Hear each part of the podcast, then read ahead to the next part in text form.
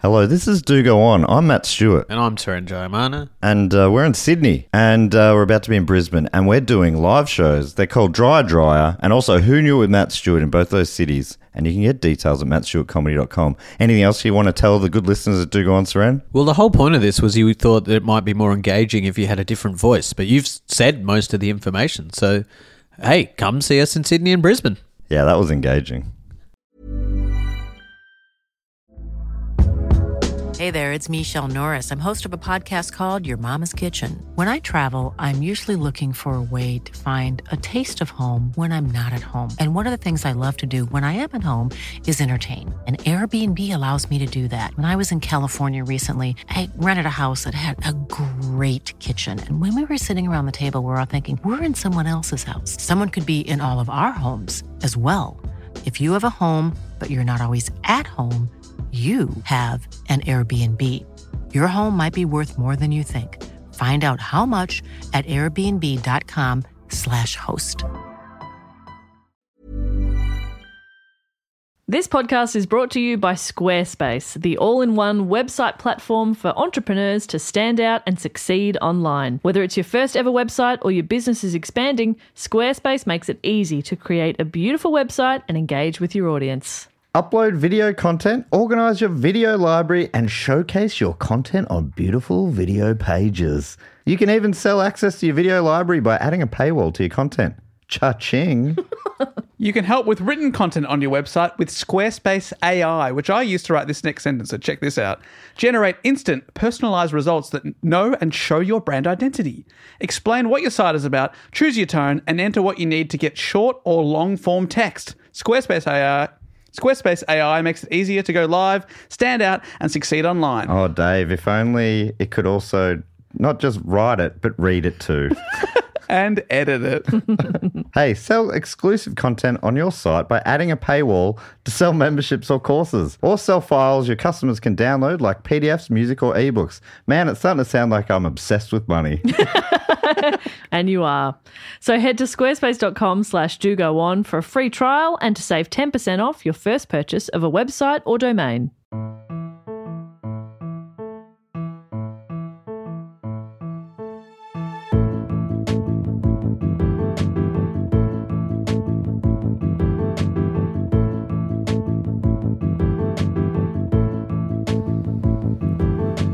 Welcome to Do Go On, the podcast where we do go on. I'm your host, Matt Stewart. and, Uh, with me, as always, is Jess Perkins. Hello, Matt. Hey, Jess. So good to be with you here today. You nailed that. Thank you so much. Been a little while since we've recorded. It has, and I don't normally do that bit. Uh, Dave does, but he's not here. He's That's right. away, and he won't tell us where. But that's okay. he says he'll be back next week, and we look forward to seeing him. But in his stead, Mm-hmm. we have the very fantastical. Ooh. Oh. Maybe, maybe am I going too far to say the best in the biz? That's not too far at all. From Sans Pants Radio, it's Cass Page. Oh my Oh, god. it is very good to be with you here today as well. Thanks so much for being in Dave's stead. Oh, Yes. If I'm it's- using that term correctly, it's it feels like pie, I'll tell you that much. Yeah, yeah, yeah. because you you filled in for Jess a few times uh, last month, so Yep. uh, you're you're becoming the fifth Beatle here, Mm, Oh, yes. maybe even the sixth Beatle. I think Nick Mason claims fifth Beatle status. Yeah, I don't think Who's he's, the fourth he's not going to give Beatle? that up. Ah, that's Ringo. Ah, sucked in. Before we get stuck into the episode, we should tell people that we're doing some live podcasts at the, or not at the, but next to the Melbourne International Comedy Festival in uh, March and April uh, at the European Beer Cafe Sunday nights. And you should come along. You should. You I'm- absolutely should. Probably good if you do actually. Yeah, I think it Yeah. would be fantastic. I insist that you do. Hmm. So, You, how about that? You get rid of your Sunday scaries. That's a phenomenon I've learned about recently. Do you guys get the Sunday scaries? I did as a kid. School gave me the. I hated. I don't know what it is, but I ha- I, I did hate Sundays I don't know as what a it kid is. because of school. I think. Yeah, I look, I've only ever seen it written down as Sunday scary, so I think you're right. Yeah. I So just- if you I get this- remember everything about Sunday nights was so depressing. So I hated for a long time. I hated Poirot type shows because that'd be on you know Yeah. those Sunday night ABC shows. Oh yeah. And now I, ki- I kind of like them. They're comforting. But back then I'm like, these are so fucking depressing. uh, but yeah, Is that sorry? Is that what you? Yeah. the- the yeah, s- yeah. So if you if you get the Sunday scaries, a thing I just learned about, th- this is how to get rid of them. It's actually a cure. Yeah. You won't get the sun. You'll get the Sundays comfortables. yeah. Oh, yeah. if you come to the live show, Yeah, absolutely. maybe you should come and do one of our live shows, Cass. Oh, I'll do talk to it. you about that off air. Yeah, But, um, put her on the spot. I've been quiet this whole time because I've been trying to find the link so I could tell you the dates because I did not know. Um, it's all through April, Sunday the 3rd of April through till Sunday the 24th. Um, at what time is it? I think it's eight forty-five. 9:45. Nine forty. Nine 9:45. forty-five. No, it ends at nine forty-five. Eight Oh, forty-five. 8.45 to Yeah. 9.45. Yes, you're absolutely right. I just read the last number. Oh. This is why we let Dave do a lot of this um, housekeeping stuff. I reckon that's what people are there looking up the tickets. Like, I'm keen to go nine forty-five. Nine forty-five is far too late on a Sunday. It is. Um, I don't get the Sunday scaries. Just to come back to that, because Sundays are my Friday. Um, Oh. Monday, Tuesdays are my weekend. So Sundays for me, beautiful day. Love them. Big fan. Love a I've- Sunday. That's I love a gorgeous. Sunday as well. Always now. been a fan. It's Uh, just. really, yeah, that's I great. think the vibe. I think the thing that is scary for some people. I think the vibe is nice. Yes. I think sometimes I've recently had to do a thing where I make rest a thing I have to do. yes. So then after I've rested, I feel very productive, and it's tricked me into being able to take the appropriate amount of rest. And then on Sunday, I'm like, oh god, oof, got a lot of rest in that day. Yeah. Oh, nailed it. yeah. Yeah. Look how productive I was. I got so much rest. Yeah. I didn't move from my bed for four straight hours. God. Just looking at TikToks. Look at think me of the go. recuperation, Yeah. brain off, body healing. That's important. I think that's actually a smart way to do it. It's just sort of fat, is like schedule in rest time. it feels better than usual because Yeah. you're like time to rest. Today is a rest day, and then every time you like, I don't know, take a small pleasure in a slow cup of tea, you're like, oh fuck, I'm doing it. Yeah, look at me go. Oh, God. I am If you're- resting so hard right now. Unstartable. Removing the guilt of rest. yeah, Yeah. you gamify rest. That's I good. just mentioned TikTok. I'm on TikTok now. I'm at Yes, your you comedy. Uh, looking Hey! up, trying to do one a day. It's hard, and One I'm a running out of day? ideas. But That's so many. yeah, Is well, it too if you, many, Cass? You can tell him if it's If, too if many. you if you have a look, you'll see the quality uh, ebbs and flows. I'm gonna Mainly have a look. abs. I'm gonna check it out. I don't think Mm. it's too many, uh, like from a consumer standpoint, but from They're like, having I can't to another do. minute of Matt. I can't handle this. No, I think it's good. It- probably every day, like, oh yes, it's mat time. But yeah, I, if I were you, I would be like, oh god, another. yeah, Yeah, it, is. it will become a burden, and I'll stop doing it soon. But uh, I'm, uh, while we're plugging comedy festival, Alistair Trombley Birchall and I are doing a show called Honk Honk Hubba Hubba Ring a Ding Ding, Mm-hmm. and it's on the second half of the festival. Uh, and you can get tickets. There'll be links to all this stuff in the show notes. Come to come to both our podcast and my show.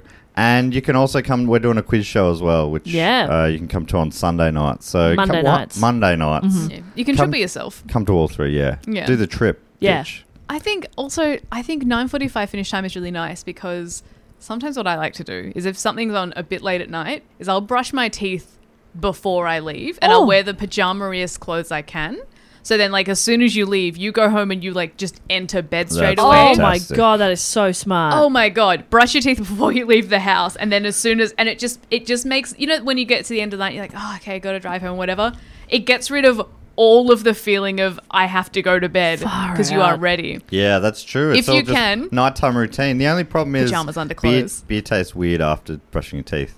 But apart from that, I think that's Oh fantastic. yeah. See, in this scenario, I just drink water or like a peppermint tea, and just it, and then it's like my little secret for the night. I'm like, my pajamas are under my clothes. I'm like, oh no one, No one knows. ever God. knows these I'm suckers. so cheeky. So- they don't even know how close to bed I am. I'm in a room of fools. they have no idea my night cream is on.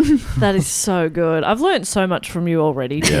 You're we very were wise, five Cass. minutes in, and I'm like, oh, there's just so many good ideas. Hey Jess, Mm. Cass hasn't done this show for a, a few weeks now. Do you reckon you could explain the concept to her and any new listeners? Absolutely. I mean, we also haven't um, technically recorded for a while, so it'd be a nice refresher for us too. What we do is one of the three of us goes away, re- uh, re- researches a topic, comes back, tells the other two all about it, who um, politely interrupt, go on tangents, and um, just generally fuck around a bit. Always respectfully. Oh, Oh. th- it's a respectful fuck around. Yeah. That's Beautiful. that's the do go on motto. um, ooh, that would be a fun neon sign.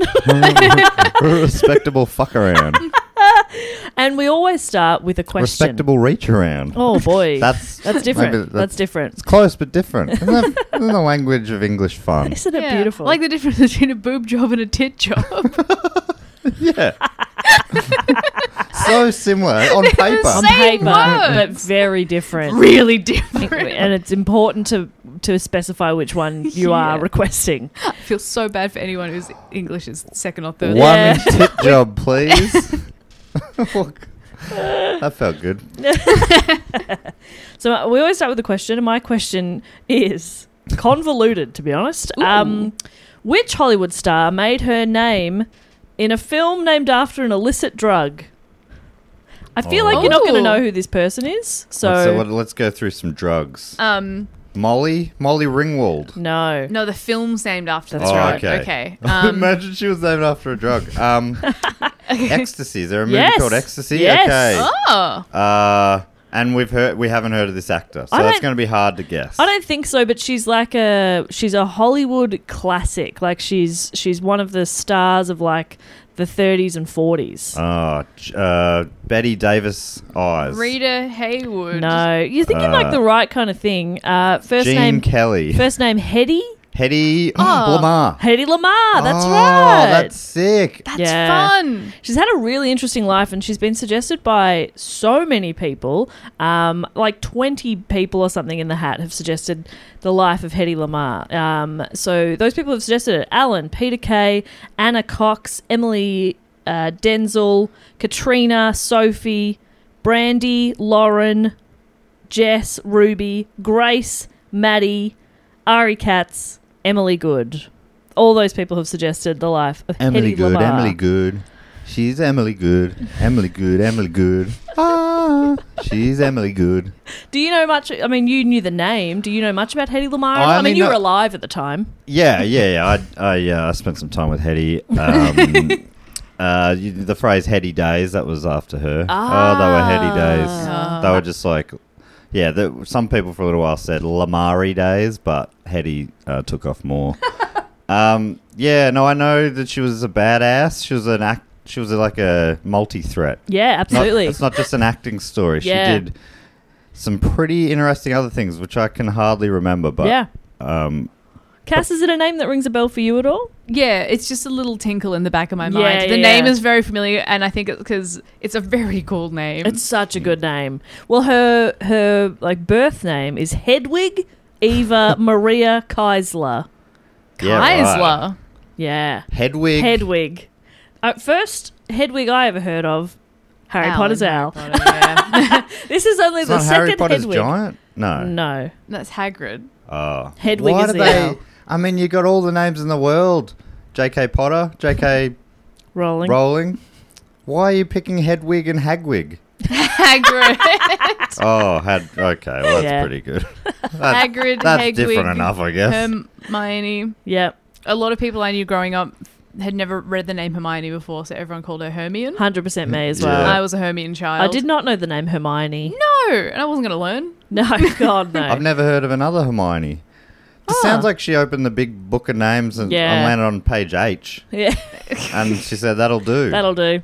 I'll have a look around here. Harry. Oh my God, there's Oh, another one. There's jeez. so Well, many. Who does he play? Hon Heasley, Hon Heasley. Monty, Professor yeah. Humbledore, Um, Heiko Malhoy. Hobby. I love Hobby. I'll be the house elf. That's right. So yeah, Hedwig Eva Maria Keisler. She was born in Vienna in 1914, the only child of Gertrude and Emil Keisler. Um, as a child, she was interested in two different hobbies, not the elf. Both of which were a little unusual for the time. She was fascinated by gadgets, and at the age of five, she pulled apart a music box and put it back together just to see how it worked. And she was also interested in acting and was fascinated by theatre and film. Throughout her life, she would pursue both these interests, but the praise and attention would always be focused on just one. So her parents were fairly wealthy. They lived in a in like what was described as like the really cultured and arty kind of area of Vienna. It's like a very cool, um, cool kind of neighborhood. They took their daughter to the opera, the theater, to art galleries. At school, she excelled in science, particularly chemistry. And film historian uh, Janine Basinger said, In a different era, she may very well have become a scientist. At the very least, it was an option that was derailed by her beauty. Yeah. Uh, Too distracting for the Ah. Been other there. scientists. Been Yeah. there, right? And too we'll- sexy for the lab. yeah. We've all been there, Yeah, I am I right? know. The rats just won't, you know, they, how do you do A B testing when the rats are all looking at you all the time? Just staring at you like panting. Yeah. Ever seen a rat pant? yeah. It's weird. I mean, I have. That's why I don't do science. I know your science days. People are like, can you take that lab coat off? you're, you're covering up a little too much. I know. No, it's not fair because you just wanted to do science. Yeah, I just wanted a science. I know. I'm sorry, buddy. When I missed the year. What what what, what era are we talking She here? was born in 1914. 1914. Ah, good, Good year. on her. Yeah, good on her. I reckon. Yeah, well done. I, I love that it's been worded that her interests were acting, you know, a hobby and career and gadgets. Yeah, I know. Would it be, is that, I don't know, is that engineering or something? yeah, I Like- guess so. Yeah, she was like very interested in like how things worked. Her father was like, um, in a nice twist on a Hollywood classic story. Her dad's actually a lovely man. Parents are really lovely. She has a great relationship with her parents. She's treated well. Um, you know, you don't hear that a lot with the um, the Hollywood icons. Yeah. It's usually oh, dad, terrible person, but her dad was lovely, and he um, like they'd go for walks together, and he would sort of be pointing out things around and like how and explaining how those things There's work. a tree. Yeah. Yeah, uh, grows from the ground. It's crazy. It's got like roots She's in got it. the notepad Yeah. out. Uh huh. Uh huh. It looks the same up top as it does down below, but smaller. Whoa! Pretty crazy. Anyway, that's a traffic light. Don't know how that works. so yeah, so she was sort of interested in like the science, how things worked, engineering, I suppose, um, and also the theatre. So yeah, this is something that was basically that happened for her whole life. Her beauty gets in the way of potential of her potential in other areas, and it means that her achievements are brushed over, and the focus is always on her looks. Oh my god, kindred spirit. I know. I knew this is why I chose it. I Yeah. knew you would like relate to this. Just why can't people focus on my achievements? Yeah.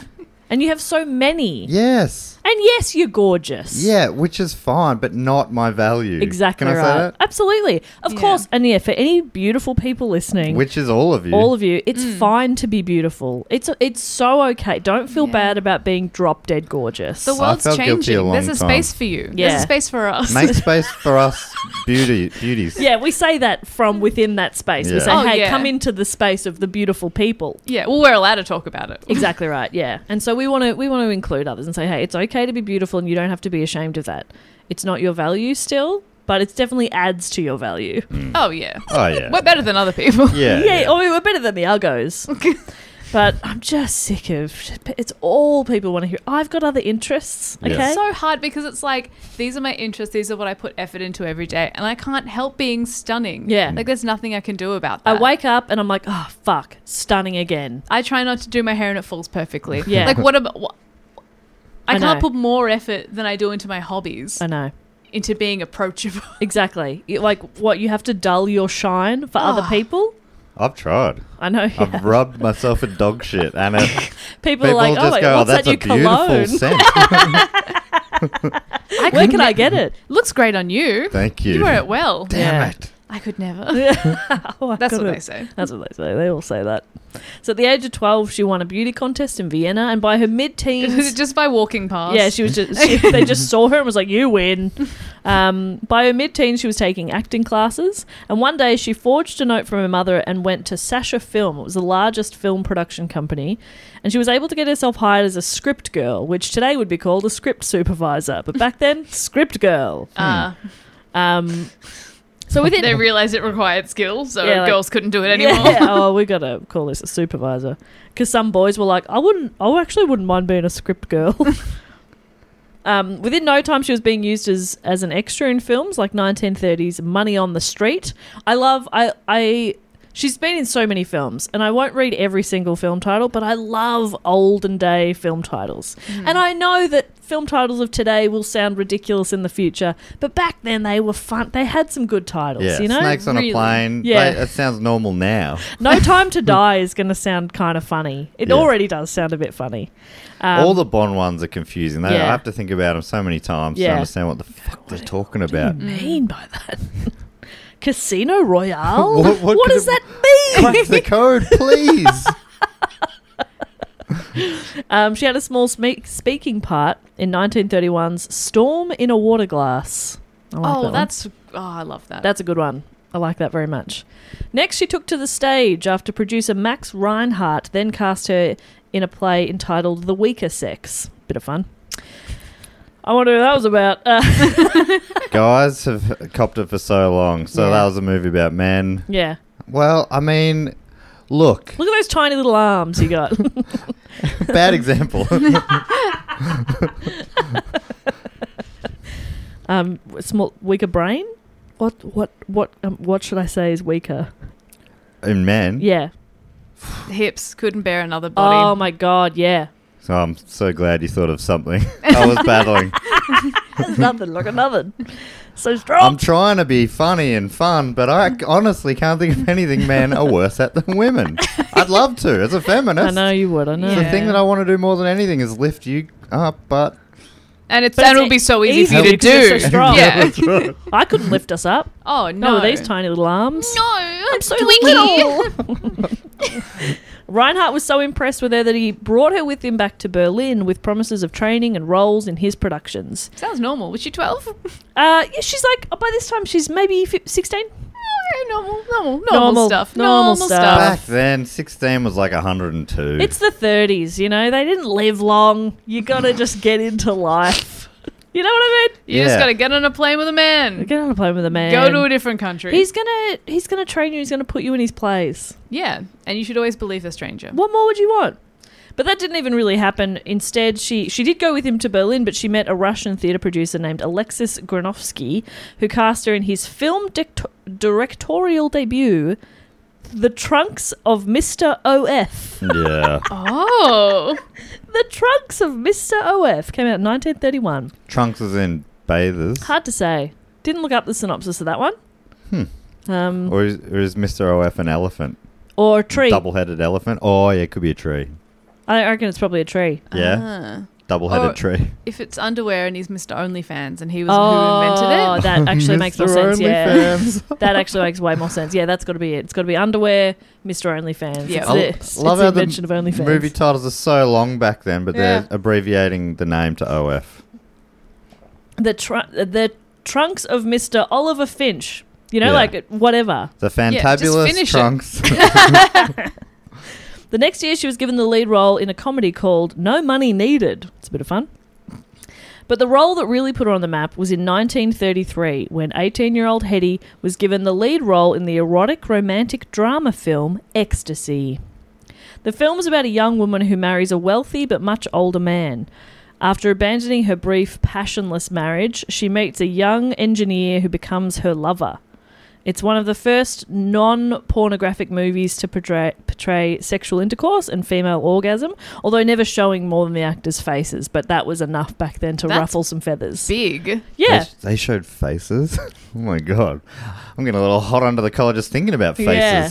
It was essentially shots of like and and she and I think I, I talk about it later anyway, but she's um she's it's it's scenes that she's shot by herself. Um like the, it's not an actual sex scene, but Hmm. it's kind of implied and back then that was enough for it to be too scandalous. Is Mr. Yeah. OF like like the O face? I guess so. Yeah, yeah, yeah. Wow. Oh fuck, it's probably that I think. Mr. Oh fuck yeah! That's how Australians have sex. Okay, don't mock our culture. oh yeah, fuck yeah, yeah, that's it. Oh, Oh, Matt, please, we're at work. That's what that's what is rooting here. So if you're an Yeah. international listener, if you hear someone talking about rooting, That's what it that's is. our cultural practice. Yeah. Hmm.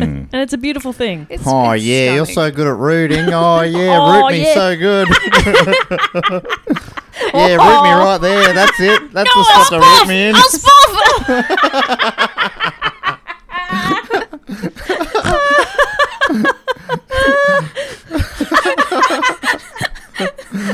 Nobody. Okay.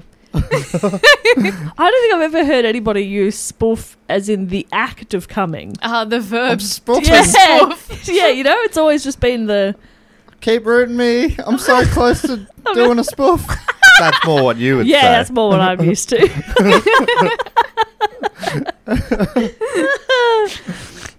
anyway, yeah. Apparently, I read the I read a bit of the synopsis of, of the film of Ecstasy. She marries this older guy, and then uh, they don't consummate the marriage, and uh, he just he like he doesn't have sex with her, and she's like, "Well, fuck you." Then. um, and so she she leaves. So it was the film was controversial in some countries because of the scenes in which Lamar is running and swimming naked, and the orgasm scene, which again is not an orgasm scene by today's standards. It's a woman's face, but that was enough. Mm. Anyway, I should say as well, by this time, at this time, she's um, being uh, credited as I think just Hetty Keisler. Lamar comes Okay. later. Ooh. Um, after a Vatican journalist attended screening at Venice Film Festival, Pope Pius, fuck, should have looked it up. What's XI? Eleven. Oh, thank you. Pope Pi- Pope Pi- Eleven denounced the film in the Vatican newspaper, and as a result, none of the Italian distributors bought the rights for distribution. In Germany, the film was banned and only released in 1935 with edited scenes. So it was like. It was big. The film and the controversy surrounding it made Hetty an international household name almost overnight. And not necessarily in a good way. It was more infamous, I think. Yeah. But she was definitely then known. Bad influence on the children, that sort of stuff. Yeah, I don't know. Like, yeah. yeah. Don't don't don't talk about how we make children. But oh, yeah, you can't Yeah. have any of that. yeah. Frustratingly, Hetty said that the sex scenes in the film were scenes she filmed alone, like I was saying before, and it was cut to portray an implied sex scene. Um, but then, and same with some of like the the nude scenes where she's sort of like she's swimming in a river or lake or something, and then she's running through, um, you know, the wilderness kind of. She's running and she's naked.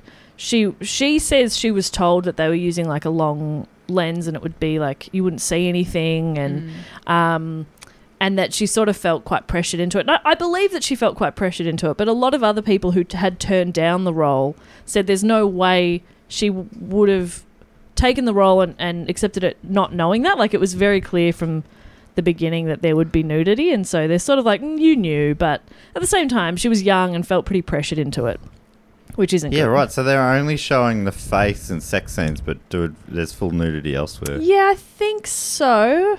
I don't know if it's like full frontal. I think she's. I think you see a bit of butt.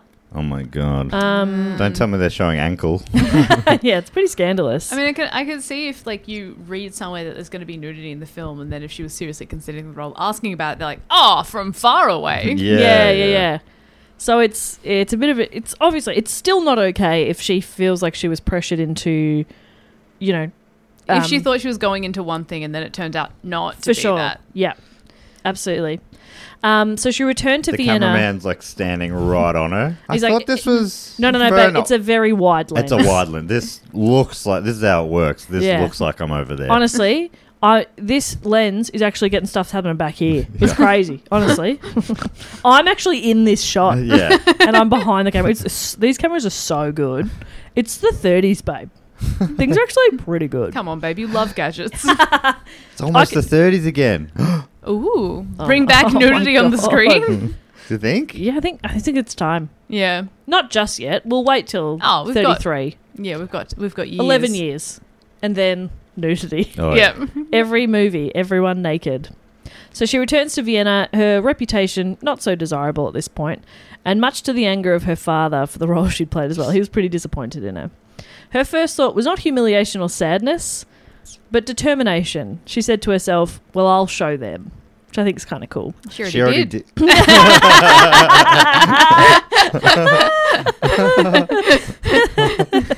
That's like, fun. look, no, you've already shown me enough. Yeah. Well, I'll Thank show you, them. Hetty. No, I'd rather you didn't. I'd rather you That's didn't how we show got them. into this mess.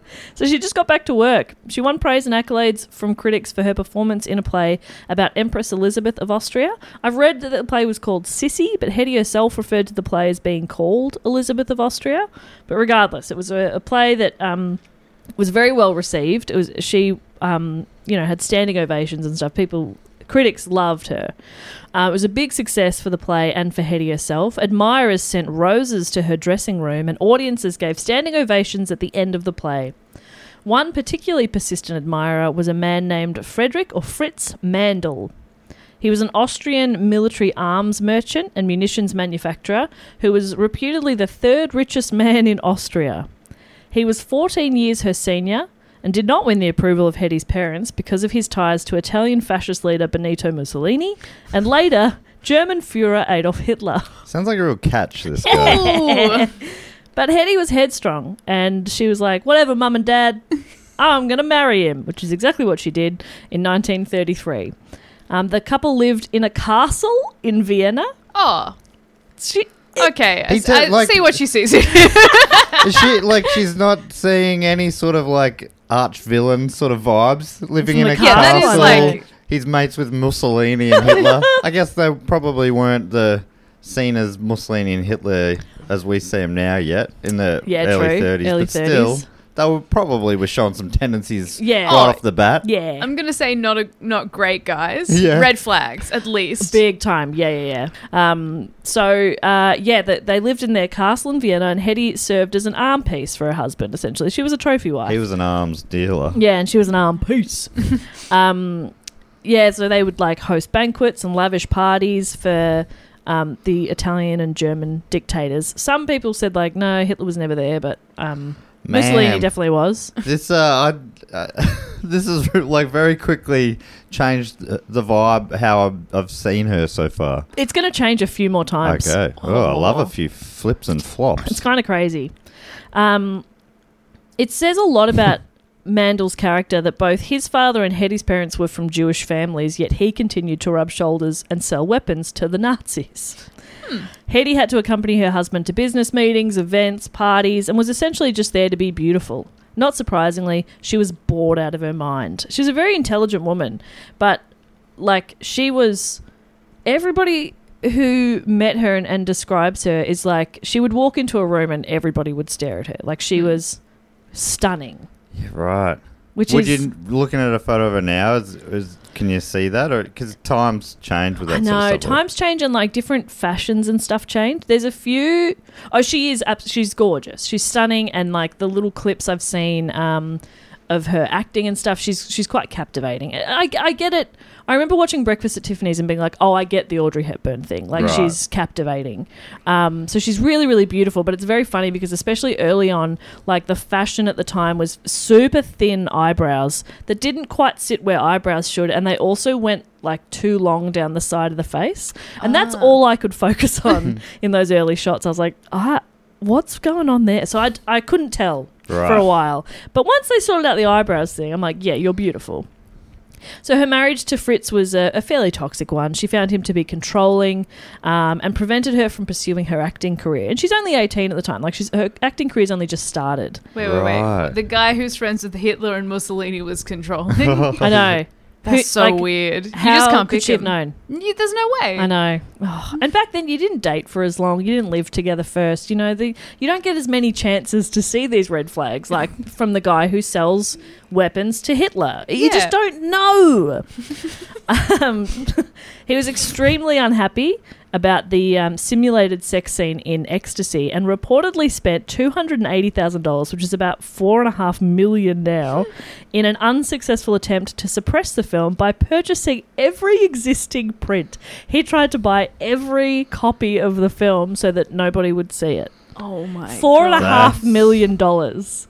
That's uh, that's pretty weird. Yeah, it's super weird. I love I love you for your Love you. acting and everything you do So and your beautiful. talent. And your, Yeah. But I don't want anyone else to see it. I Uh, wanna yeah, see that's that actually for talent. me only. Also, have a lot of money from the royalties, I guess. Yeah. yeah, very, very strange. Four and a half million dollars to suppress her work. It didn't work either. Like, Where did he keep him? yeah, that's a good Because that's a point. physical copy back in He's the got a day. car. if you, you got a castle. Oh, yeah, he- Surely he's got a He's few got a rooms. film He's got the room. porno room. Yeah, he's got a few spare rooms. He could just stack them up. So were they together when that film was made? Or Uh, just- no, no, no, no. So it all happened They very got married, quickly. and then he's like, "Oh wait, Hang on a no, that's that's second. mine. No one Yeah. else is allowed to look. I'm inventing NFT." that's my ankle. Yeah, he essentially like um she was on his radar when she was in the play and was getting a lot of praise and attention, which wasn't long after the film. But yeah, it all happens very very quickly. You know, they don't. There was no. It was short courtships back then. Very the short. thirteen-year age difference is a lot, lot bigger. When I didn't realize she was eighteen. Still. Yeah, and he's in his It's thirties. basically double double her age. It's almost. weird. I mean, maths. That's not quite right, maths wise, but It's close basically to. double. Basically double. Basically take off triple, a actually, if few. you think about it. yeah. He was, um, yeah, immensely jealous and possessive is- of his wife. I'm, Eventually, I'm starting to turn on this guy. do you reckon? Yeah. No, hang on. He might just win you over. Nah, he definitely won't. He's a piece of shit. Um, eventually, he, he like barely even allowed her to be in the room with other men because she was so beautiful and she would be looked at. Yeah. well, Oh, so that it's would like be- you, you marry her to be beautiful next to you, so other people are looking at you and going, "Wow, he's got a beautiful wife," and then you're like, "Hang on a second, she's too beautiful. Could you Tone down some of that beauty. Everyone's looking at you." It's Uh, I feel like, that like, was yeah, the point. there That might was be- the point. Might be some underlying issues with Fritz. yeah. Yeah. That reminds me of have you seen people online talk about how the phenomenon I don't know if it's super common, but like a guy will like be really attracted to a girl who like is going through a hoe phase and like dressing real provocatively and having the best time of her life and then they get together and he's like, well, you can't dress like that anymore. She's like, But, Yeah.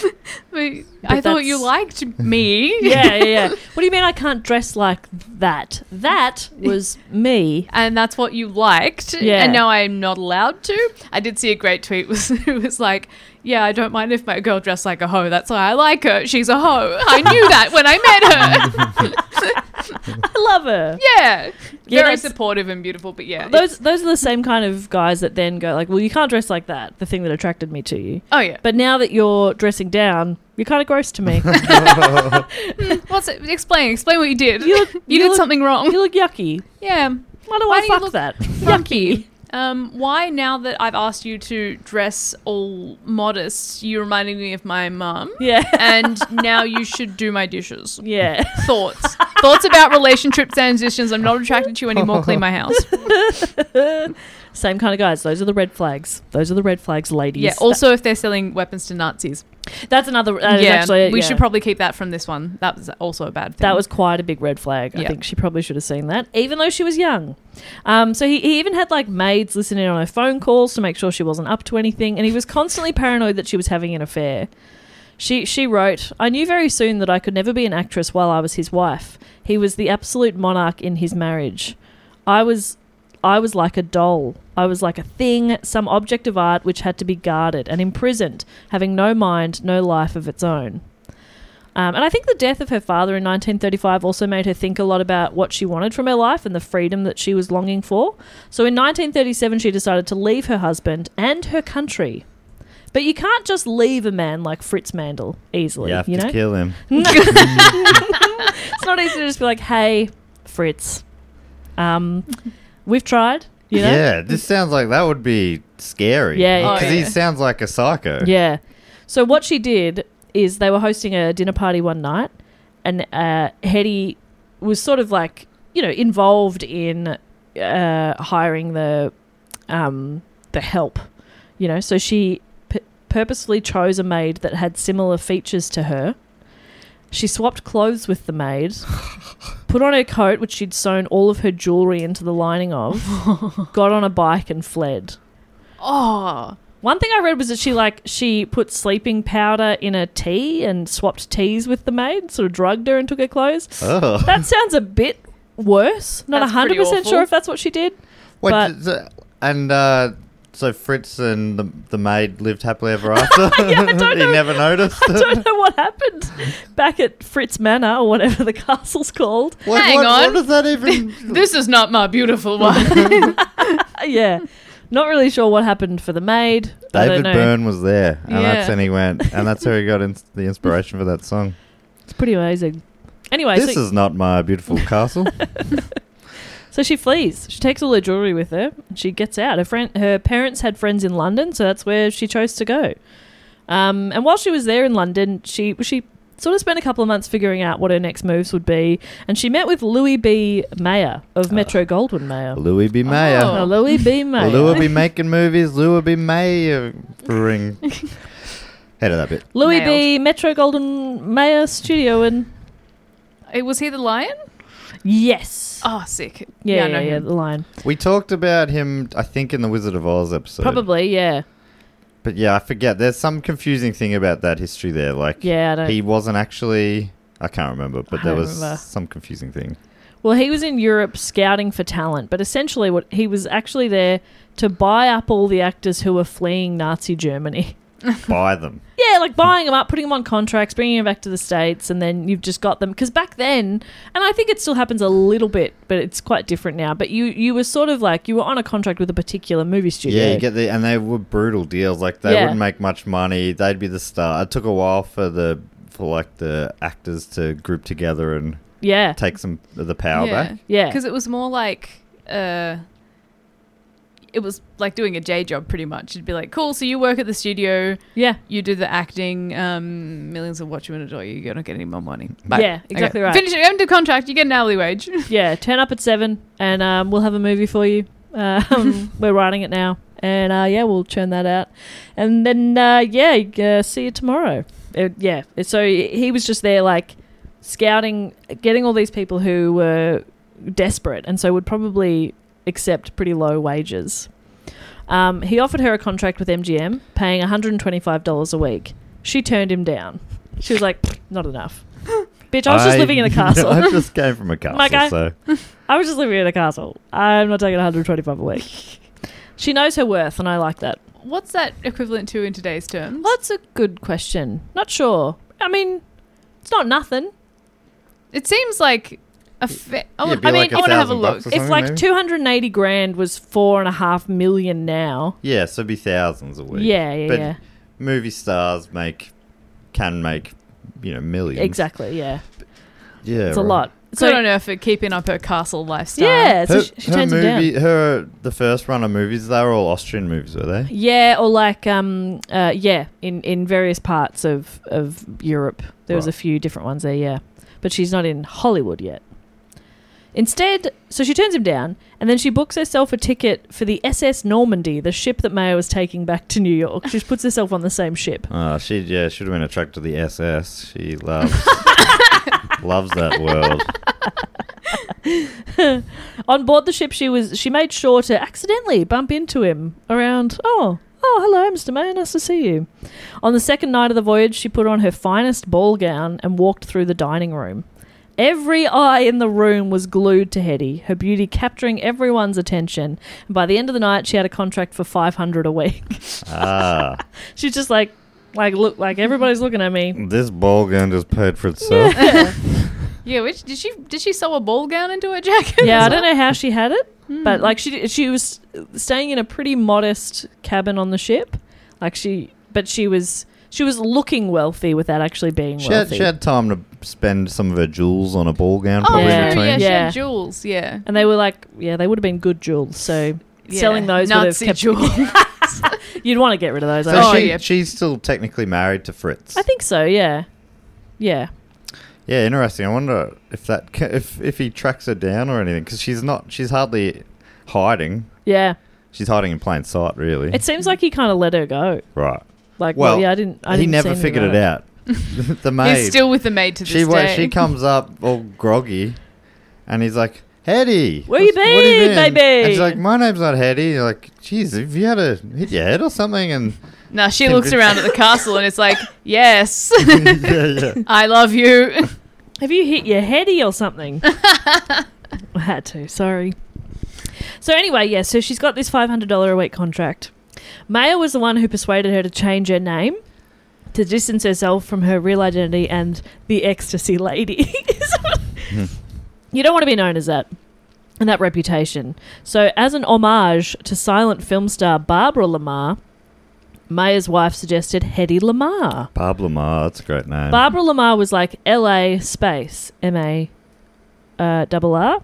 Ah, Hetty is all one word. that's French for the Mar. The Mar. Barbara, the Mar. so Mayer took Hetty Lamar to Hollywood in 1938, began promoting her as the world's most beautiful woman. Like in a circus. Yeah. Traveling Come on around. down! Um, what's very impressive about this part of her life as well is that she barely spoke any English at the time. She'd learnt enough phrases to sort of convince him to take her on, and that was it. I love that. Yeah. So, and by the time the boat arrives in New York, word had spread of her arrival, and crowds of reporters were there to interview and photograph Hedy Lamar. Really? Yeah. So, someone who and a name j- that had been invented on the way. Yeah. And was sort of unknown. Yeah. How did they get the info off the boat? It was the old times. Uh, telegraph. You could do telegraphs Pigeons. on boats. On a boat? Yeah, the Titanic had telegraphs on it, didn't it? Really? I reckon, How? surely. I've no idea, but yeah, that I makes thought sense. it had to go through cords. Yeah, I don't know. but that's actually. wild that they I'm would thinking even of be the like. film Titanic. Oh, They were definitely doing something, weren't they? You could yeah, get what messages they doing and stuff, right? Morse code? Yeah, but how how'd that work? Don't at me. I don't care enough. and by the time you tweet at me to tell me I've forgotten this, and I'll say, okay, whatever. So don't at me. the uh, yeah, so Maybe you send a letter. Fuck how they send letters. pigeon. So what? maybe what's- this. I'm just going to believe pigeon. Why? Like what? They've Louis B. May is just so um, well known as a star maker or something that Yeah. he's gone. I've got the next biggest star in the world. You better get here. Is that that's all it could have been? you Yeah. think Absolutely. Hey, it's your cousin. You Hmm. know that new lady you've been looking for? get a load of this. You're just holding the phone. I can just hear people talking in the background. no, no, no. Trust me. Um, That's how beautiful she was. You could hear it. I could hear it. I found this quote on a um, uh, like a movie trivia website. I think it's wikipedia.org. Oh, great. oh, It's got heaps of like movie trivia and stuff. It's really cool, quite comprehensive actually. Okay, I'll have to check it out. Wikimedia. What? Wikipedia.org. Pedia. Okay, I'll check it out. Yeah, yeah, yeah. Check it out. It's pretty fun. Um, like any movie you could think of, it's it's probably on there. You have All of 'em. You're such a computer whiz. Mm-hmm. You find these great websites. Yeah. No, I am, and I do. Do you also love gadgets? Fuck, I love gadgets. I love to know how things work. You know, I just love Not the Telegraph or the Titanic, though. No. So tell me about it. I don't care. Um, so this is the quote. It says, "Mail loaned Lamar to producer Walter Wagner, who was making Algiers uh, in 1938. It was about a notorious French jewel thief hiding in the labyrinth native quarters of Algiers, known as the Casbah. Feeling imprisoned by his self-imposed exile, he is drawn out of hiding by a beautiful French tourist who reminds him of happier times in Paris. That's nice. Oh, And she is a jewel thief, so yeah. Yeah. she'll- She was play the also part well. imprisoned a little bit. Yeah. So she could really relate to this role. Lamar was cast as the lead opposite Charles Boyer. Uh, the film created a national sensation, and Hetty was billed as an unknown but well publicized Austrian actress, which created anticipation in audiences. They were like, who's it going to be? That's- Oh, a well publicized but unknown.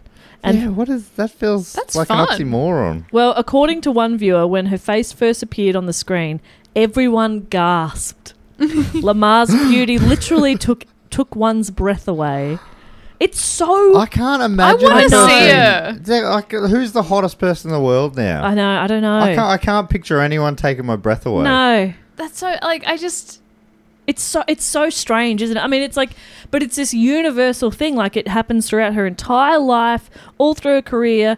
And so many people talk about how like you would see her on screen or you would see her in person, and just like you you could not not look at her. And I just can't Do- relate to that. Do we just see more faces now? We're just used Maybe. to seeing hot people more. I mean, maybe it's because we are hot people. We look in the mirror. We see Yeah, hot people we see every, that day. And true, and I'm and it doesn't take my breath away. But back then, the people would just see the people they live with, the people at work. And I wonder if Is that it? Yeah, And maybe. And they're- they're, I- all it's- poor, and so therefore ugly. Therefore, ugly. Not like us, They don't rich have and that, hot. Hmm. that Hollywood $125 a week to make them beautiful. I'm thinking about, like, okay, the, the actors, let's say, Hollywood people that I find attractive, I think I find them attractive because they're either funny or, like, they're good looking, but I Hmm. like their, them as a person too. I don't know. It's weird, isn't it? I Strange. like I believe that no one's lying and I I just want to experience it. I know. Yeah, Yeah. I just want to Exactly. I want to get just completely like oh no. yeah. I just, I don't, I feel like it's not possible anymore. Yeah, I want someone to walk into a room and me just like jaw drop. I want to Yeah. ga- I want to audibly gasp at someone's beauty.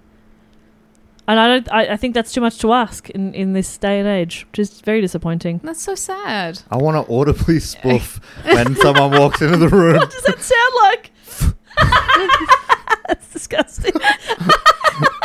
It's very old spoof, dusty. It's been a while since anybody's taken eh? your spoof away. Take my spoof spoof away. away. so so sorry. I'm so, I'm so glad that Cass basically gave me permission to go to places like that by Yeah. saying spoof earlier. yeah, if you're feeling uh, like you hate this, you started it. I Um, did. I think. I think um, it was like last year or sometime. You said the word spoof, and I don't know if we were recording or not. But I remember being like, "Oh my god, it's a full- I haven't it's a heard full- spoof in a while. Yeah. That's that's staying." There was for some reason there was a an episode of was it of this show that we and and I started listing like you know Sprog. Yeah, spoof. yes, it was jizz. this. Yeah. yeah. Is this when you said? Like, will we? Was that that was an episode you were on maybe? Yeah, and I think did we come up with the phrase "boink me till I spoof"? Boink. Oh man, boink is such a fun Boink bouncy is word. great. Boink yeah. Boink is. feels I onomatopoeic, was but gonna not say. Yeah. for not for sex. No, it for, sounds like- like if co- if sex was slapstick, Yeah. that's boink. sounds like a watermelon that bounces a little bit if you've Yeah. dropped it. yeah, Boink. yeah. Exactly like sex. Yeah. Yeah, the way I do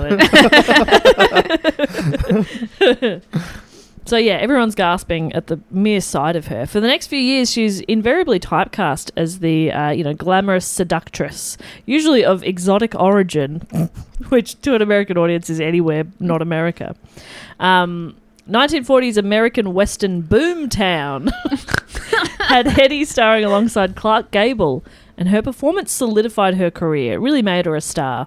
Over the next four or five years, she filmed three movies a year alongside names like Spencer Tracy, Judy Garland, and she also married Gene Markey, a screenwriter and producer. And apparently, people like one person in this documentary I watched was like, she could have married anyone, and she chose Gene. Like he was like plain looking, and they're like, what are you doing? Um, but she married Gene. I imagine her talking like that too. That's fantastic. She could have had anyone, anyone she wanted. and She chose Gene. You sound like I saw that uh, old sketch from Saturday Night Live. I think it's Elizabeth Taylor trying to turn off a lamp. Isn't it? It sort of sound like that. I haven't, but I already like it. Yeah. Played by uh, um, oh, what's her name? Sh- She's in a lot of stuff. She's in the the the go- that Ghostbusters when they it was all Is women. it Kate? Is it Kate? Mc- Not Kate McKinnon. Oh, like Oh. generation before that. Oh, generation before that. Oh, Oh, it doesn't has matter. her face a bit long? Uh, a bit of a long face? I d- oh, I don't Not in know. a bad way. her- It's just a bit longer. And was she in Bridesmaids? Yes, Yeah. Oh, Kristen Wiig. Kristen Wiig. Ah, yes. okay. Generation before. Yes, okay. Yeah, good one. And even the voice I was just doing was Kristen Wiig, Right. essentially. Yeah, so you're absolutely right. Short for Kristen Hedwig. Uh, so she and Jean um, adopted a son, James. But after a few months of marriage, Jean was dating other beautiful young women. The marriage Jane, what the fuck? What? and Jean, let's Plain old remember, Jean? plain Jean. He can't have anybody, but apparently he can. So Jean's got money and a big dick. That's it. That's what we Yeah. know. That's what we Oh, no, know. that's so shattering. I this know. is like when Beyonce came out and she's like, Jay Z cheated on me. It's like, well, But, yeah. I guess we're packing it in, aren't Yeah. we? I know like, that was wild, wasn't it? It's like, what the fuck's In going what on? Fucking universe. Do you cheat on Oh, Beyonce? Just- Are yeah, you k- what a kidding me? fucking- That was what is wrong with you? Fuck, If Jesus. you get Beyonce, you spend every day going, What the? I got Beyonce? And you make her a cup of tea. And you just treat her like the queen that she is. she like she'd be one of the hottest people in the world, right? 100%. But I still don't like. Doesn't take my breath away. I'm just like, holy shit! I know. Look at Beyonce. Like at the first one I thought of, I was like, Margot Robbie, she's stunning. So beautiful. Brad Pitt. Brad Pitt? Symmetrical faces like all ba- round. Yeah. Brad Pitt's one of those people who's been hot forever. Like he's now sort Yeah. of older man hot, but Yeah. he's still super hot. Leo, like Titanic Leo, Jesus Christ, so hot. Nah, I don't Didn't see take my it. breath away? Don't see no. it. It's Leo, weird. isn't it? don't. I don't see it. You don't like I was Leo's? like, he's- I pick when you said Gene, I pictured Leo. When you said Okay. plain, Plain, boring. yeah, that's that's Leo. Look, he seems like a nice guy. don't And get me Leo wrong. dates a lot of young women. yeah. Yeah, he does. So yeah, he's a real Gene. All right, that's who we're casting as Gene. Okay. Um, so yeah, they they um, their marriage sort of fell apart in a few a few years later in 1941. Um, While the Hollywood it girl image is usually associated with parties, glamour, and luxury, Hetty would come home after long days of filming and work on her hobby, inventing. Oh, I love her. Yeah, she's really cool. Hmm. I love like it. she was genuinely like the roles that she was given often didn't have some of them didn't have a, a whole bunch of like um, dialogue for her or it would be she still hadn't learned English. Hmm. well and also she was just there to be beautiful. Also, Um, that's good. She can ha- save all her brain space for machines. Yeah, but she Yeah. was just bored by the films that she was making. She was like, this is fucking boring. um, so she would come home and like work on projects and work on inventions. And hearing her talk about it as a as a much older woman, she was like, inventions just come so easily to me. Like I just they just pop into my head. I'm just like, oh yeah, what about this? Um, She What did came she up with the invent? toaster. Really? Yeah, she's like bread. Imagine that it was like a little bit cooked. yeah, imagine if it was just a Again. bit charred on the outside. Hmm? Let's give that a go. Yeah, double cooked. I hadn't even thought about that. Bread's already cooked. Ah. Yeah. Holy shit! Toast is double cooked. You've only just thought of that. Bloody hell! That has spoofed my brain. Matt, no, Does that, wo- does that work? no, But when we're two years into the Second World War now, yeah. And she's like, oh, glad I got out of there. Yeah, it was a good call. Among she starts. She's starting to think Adolf Hitler's not all he seemed to be. Mm, he never did compliment my salads at the dinner parties, did he? uh, one of the inventions that she worked on, and she said it was like you know, uh, it, it didn't quite work, but something that she thought of because because of the war, um, people didn't have Coca Cola, and so she thought of making it just like a cube that you could just add to water, and it would uh, what's the word like it would dissolve. yeah. And you would she, have She Coke. invented Barocca. Well, what she what she did make, uh, she was like, mm, it tastes a bit too. It's just like Alka Seltzer. It's not quite what I was going for. But like, she had that sort of idea and she worked on it for a while and stuff, which is pretty interesting. So she she was uh, good at ideas. Yeah, yeah. But I mean, that's that's what so much of inventing is, and that's what a few people sort of said. It's like the hard, not the hard part, but like there's multiple different elements to inventing a new thing, and just because you don't have the engineer brain for it. You know, you, you just need the people that have the ideas. Yeah, it's what is it? It's a, is it? I don't know if this saying is relevant. Is it something like one percent inspiration, ninety nine percent perspiration? Yeah. Ah. It's all it's the yeah the Yeah. most of it is mm, uh, making it happen, which Yeah. is a tough bit. It's like Leonardo DiCaprio, Leonardo da Vinci. Yes. invented a helicopter, sort of, but Yeah. he drew it And, and, he like- thought of it, but it didn't actually get made till And Hetty wasn't just ideas. She had a good sort of understanding of how things worked, or she was good at like finding out how things worked. But yeah, she's not an engineer. She's not a, a, an actual scientist, but she's got these ideas.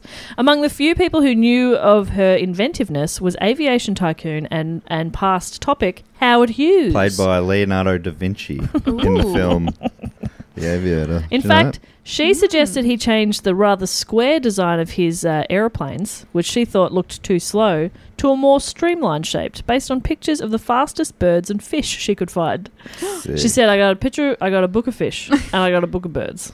And I said, "Make this." mush them together. Yeah, she's like, make this bit look more like a fish, make this bit look more like a bird. And Howard Hughes did that. That's very clever. that's great. So she helped planes go faster, which he was trying to do to help the war. So she was like, here's how you make a fast plane. Your plane's too slow, boy. she was like, "This is this is my karma, like fixing itself." Yeah, yeah, yeah. She's like, "I'll I'll do this as my penance." and she does even more. Um, from from Wiki, Lamar discussed her relationship with Hughes during an interview, saying that while they dated, he actively supported her tinkering hobbies. Um, so she's sort of like, yeah, yeah, we kind of dated, but he was more like he was really supportive of my my inventing. He put his team of Good. scientists and engineers at her disposal, saying they would do or make anything she asked for. oh, So she would just be like, hey, can you guys uh, whip this up for me? They'd be like, no worries, Hetty. like cocktails or she's sitting by the pool. Can you whip up a uh, What? martini for you me? know what? I could go just a toasted cheese sandwich. What's Would I- toast? would, I, wow. would I say no to a martini with it? Of course not. I'm not an idiot. I'm Hedy Lamar. Hey, Dave. Yeah, Randy. Since we founded Bombus, we've always said our socks, underwear, and t shirts are super soft. Any new ideas? Maybe sublimely soft. Or disgustingly cozy? Wait, what? I got it. Bombus. Absurdly comfortable essentials for yourself And for those facing homelessness. because one purchased equals one donated. Wow, did we just write an ad? Yes. Bombas. Big comfort for everyone. Go to bombas.com slash ACAST and use code ACAST for 20% off your first purchase. This podcast is brought to you by Squarespace, the all in one website platform for entrepreneurs to stand out and succeed online. Whether it's your first ever website or your business is expanding, Squarespace makes it easy to create a beautiful website and engage with your audience. Upload video content, organize your video library, and showcase your content on beautiful video pages. You can even sell access to your video library by adding a paywall to your content. Cha-ching. You can help with written content on your website with Squarespace AI, which I used to write this next sentence, so check this out. Generate instant, personalized results that know and show your brand identity. Explain what your site is about, choose your tone, and enter what you need to get short or long form text. Squarespace AI. Squarespace AI makes it easier to go live, stand out, and succeed online. oh, Dave, if only it could also not just write it, but read it too. And edit it. Hey, sell exclusive content on your site by adding a paywall to sell memberships or courses, or sell files your customers can download like PDFs, music, or ebooks. Man, it's starting to sound like I'm obsessed with money. And you are. So head to squarespace.com slash do go on for a free trial and to save 10% off your first purchase of a website or domain. So when she'd moved to America, she was told, as were many other actresses from uh, that area of Western Europe, not to talk about their uh, religious background, sort of where they'd come from. Um, and it was because like World War II was happening and things weren't great.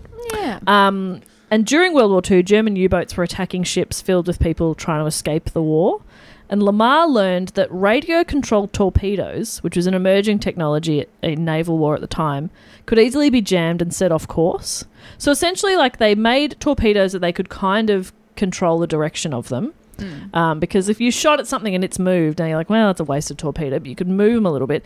But uh, the other, like the Germans would be able to jam that signal, meaning you couldn't communicate. So she thought of creating a frequency hopping signal that could not be tracked or jammed. She contacted her friend, composer and pianist George Antheil, to help her develop a device for doing exactly that, and he succeeded by synchronizing a miniature player piano mechanism with radio signals. So essentially what would happen instead, it's sort of like dialing your radio, right? So you go to like 107.5 in Melbourne and that's Triple J. in this one, um, like you would the the your boat and the torpedo would be on the same wavelength, but then the enemy would be able to block that wavelength, so you Mm. can't. And so what they did was the torpedo and the boat would both have like timers essentially where they would at the exact same time change s- radio frequencies um, and they would do that multiple times so that Ah. they could always be communicating with each other and it was impossible to jam it very clever that is very That's clever. so good. Took me a really long time to try and figure out how to explain it. But Um, you, you, once you got the triple J thing in your head, I was like, one of them before. they said, Oh, okay. like, if you think of a radio, and I was like, I'm listening. I don't know how radios work. I know what buttons I need to press, but I don't know how they work on the other end.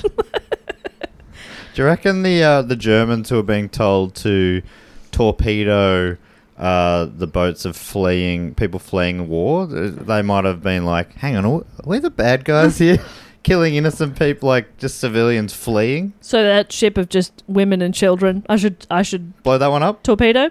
You got it, boss. Oh, we're getting it. Okay. Okay. okay. And what do we? So then we go and get them off the. No.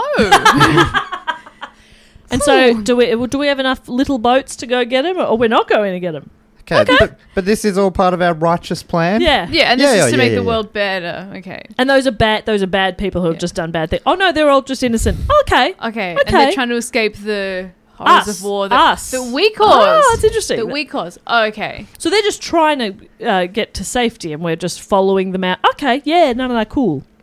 Um, so yes, they've um, they they drafted designs for this frequency hopping hopping system, which they um, they had patented. They got the patent for it. However, it was technologically difficult to implement, and at that time, the U.S. Navy was not receptive to considering inventions coming from outside the military. they weren't receptive to inventions that could help them win the war. Yeah. Yeah. We're, Not we're if kind they're of sticking not coming with from what inside. we got. Yeah, I think- Mm. Yours jam. Oh yeah, but we know that they jam. Yeah. We don't know you. Okay. And so Lamar and Antheil essentially took this patent to the Navy and were like, here, here you go. And the Navy took the patent, locked it away, brushed them off, and Hetty was told that she'd be more help with the war if she just used her star power to sell war bonds. She'd just come up with a Ah. fucking They based Captain America on her in the yeah, first movie. yeah. But yeah, Jesus. probably. A war bond, it's like an initiative by a government to fund military operations. Essentially, people just invest in the war, which is a bit Yeah. of fun. So they they took her patent, they buried it, Yeah. and then after the war, they said, "Is this your patent?" And it was one of the best reveals ever. Um, that navy officer was the great Bambini. Is that it? Is that a magician? Nah, no, it's a that's baseball player. That's a Babe Ruth. Yeah. so she did that. She went and sold war bonds. She was like, fine, I'll go to events. I'll go to, you know, whatever. Um, and she appeared at so many events. One of them I heard, like, they had a they had a plant in the audience, essentially. And, sh- and she'd sort of make jokes of, like, oh, should I, like, I'll, I'll kiss a random person. And she'd bring this guy up on stage and she'd be like, only if we sell enough war bonds, then I'll give him a smooch. And it was the same guy. It was like a friend of hers. And people are going. People falling I want for to see it." those two kiss. I know, How it's so weird fucking is weird. that? But she sold twenty five million dollars in war bonds, which is over three hundred million today. Holy hell. So God, they were she's like, powerful. "Thanks for this um, cute little invention, Toots. Uh, you'd be a little more helpful f- to us if you went and raised some money." So she's like, "Okay," and she raised a fuckload of money. I've never really. So, uh, war bonds are kind of investments, or I think so. I find them kind of confusing. So they're like, um, uh, it's like, yeah, the public can kind of buy these war bonds, and I think the I I don't know if they ever sort of get their money back, or I'm not really sure exactly how it works. It seems a little I'll confusing. just quickly say, please tweet at Jess uh, an explanation in detail. Yeah. Ideally over multiple tweets. It's important to know what a war bond is. Don't thread them. Do not thread them. Yeah. Separate tweets. yeah, yeah. Don't make it easy. Uh, make me work for it. Um, Don't number them. yeah, don't number them. Just uh, just yell that information into the ether. I'll get it. I'll get it all. Thank you. Is this your patent? I don't know what bit. Well, I don't know what the bit is. I don't get it. There's no real bit Okay, there. all right. All right. I just try. I'm I just wanted to trying help. stuff. Every now and then, I haven't said something for a little bit, and I think, oh, see oh, what it's this talkie is." time. Yeah, but if Here you could, comes edit, Maddie. if you could edit that out, that'd be great. nah, that will be staying in. I Like the great Bambino, I have a few swings, a few misses. Hey, don't we all? I pointed to the I pointed to the stand, Mm-hmm. and uh, I had a big fresh airy. It's a curveball. Yep. I made no contact. So after all this effort, fundraising and inventing for the you for the for America, MGM put her in 1942 film White Cargo, in which she played a seductive native woman. Way too much spray tan. Hard to say because it's a black and white film, but it definitely looks like blackface. Um, the movie was considered a dirty picture. It was essentially made to entertain horny troops. They were like, hey, it's the war. The boys are, you know, they're they're they've got to give them something. And you know what men love. Oh, we know what They- men love. Men love d- dirty films. Big And they- spoof. They love to watch them with all of their friends. Yeah. Sit around in the cinema, get horny with their mates. nothing, nothing better than getting horny together with your mates. Yeah, isn't that nice? Yeah. Women don't do that. no, you know? and what a sad part of Yeah, pop- the, there's the world we definitely- miss out on. Yeah. There's definitely no uh, all male strip reviews Yeah, I that women know. go to. No, it's and weird. it's sad they haven't invented it. Yeah. Sad there's no men who do it even. yeah, might be a no gap men in the down market, under actually. in particular. Yeah. Yeah. Yeah. I know. I don't know. I don't know about other parts of the world, but you're right. We don't have men down under. No, There's no we men don't. down under. nothing There's magical no, for um, us to see. No Yeah. mics. No, yeah, no mics with any sort of I magical know. So it powers. is, it is disappointing. Anyway, Women need to learn how to spoof. God, Thank you for being a feminist. hey, yeah. I'm an ally. women deserve to spoof. Women deserve to spoof just Yeah. as much as anyone else. It was a bit of a reflection of the way Louis B. Mayer re- viewed Hedy Lamarr, because uh, most definitely because of her role in Ecstasy, he kind of like he thought of her as sort of trashy, promiscuous. Mm. You know, you're like, yeah. So he put her in this kind of role, and because of Mayer's opinion of Hedy Lamarr, she began to gain a reputation as being difficult. But in reality, he was trying to keep her on a short leash, and she was saying, "Nah, fuck that." Like he wasn't treating her well, and she was pushing back, and so that that gave her a a reputation as like a bit of a diva, hard to work with, a difficult person. It's very frustrating. So, in an unheard move for a woman at the time, she formed a production company made a couple of her own movies. They were thrillers. One was called The Strange Woman in 1946 and Dishonored Lady That's in when you sit on 1947. a woman for long enough that they go numb. you shouldn't do that. Don't sit on women till they go numb. Don't. Cut it out. Anyway, so yeah, so she's like formed her own production company. She's making her own movie. She doesn't really have like the um the skills, training, whatever to be producing these big movies, but she's fucking giving it a crack and that's pretty cool. Good on her. By this time, she was married to her third husband, actor John Loder, and together they had two children, Denise and Anthony, born in uh, 45 and 47. And it was later revealed that the son she'd adopted with Jean Markey, James, was in fact the biological son of John Loder and Hetty Lamar. Ah. So they'd uh, th- James had been conceived out of wedlock, and then Hetty married somebody else and adopted her own son. Uh, the with perfect crime. yeah. Ah. I think this was found out like way down the track. I think James might have found that out as an adult, but um, he uh, James became kind of It's like estranged the, from the his mother. reverse, like you know the. I don't know it doesn't really happen. I don't think as much anymore. But people would used to keep the it a secret that a kid was adopted, and then kids would often find out later. Yeah, Mm. yeah. Now I think people will more likely just tell their kids they're adopted from the start. Yeah. It's not a dirty secret No, anymore. it's not a bad thing. but back then, she had to come clean and tell the kid, "No, you're actually my biological Yeah, son." he's like no. yeah, I think it was as he was an adult, but um, he uh, he was estranged from his mum from about the age of twelve, and they didn't speak for about fifty years. 50. Wow. 40, 50 years they didn't speak. And it wasn't because of this, I don't think. I, like I said, I think he found out more as an adult. He was sort of sent off to like a, a boarding school kind of thing Mm-hmm. and um, uh, like had a great connection with like the one of the sports coaches or something. And the sports coach and his wife took him in and he and he like called his mum one time and was like can i just live with them which is fucking brutal but um and he talks about it in a documentary and he's like oh, you know i can understand she was hurt it was a bit of a slap in the face yeah, a little bit. Yeah. Um, but yeah, so that's a bit strange. But anyway, the her other two children talk about her being a really wonderful, warm, and loving mum. Again, a bit of like a thing you don't. In some of these old sort of Hollywood stories, they've usually been treated badly by their parents. They're not always the best parents themselves. Yeah. Um, her kids like speak really, really highly of, of their childhoods. Oh. have we have, have we spoken about the patent? Is it still locked up by the navy? Yeah, it's still locked up. till this day or uh, Nah. where we're at in the story? where we're at. Yeah. Um, so yeah, she spent as much time as she could with her kids, taught them to swim. They had really happy and comfortable childhoods. Um, their father, John Loder, left when the kids were quite young, and Hetty raised them by herself with the help of her mother, Trude, who had by this time made her made it to America and, and lived close by. I Trude- love that name, True. Yeah, Gertrude called her Trude. Oh, sick. Um, Trude sort of had to flee um, Austria in the Oh, why? war. yeah, Weird. it was just like wasn't the vibe at the time. so yeah, she jewelry in the coat. Yeah. she, she made a made uh, sleep and then left in the night. it's beautiful. Made a maid sleep. Made a maid sleep. Off to sleep.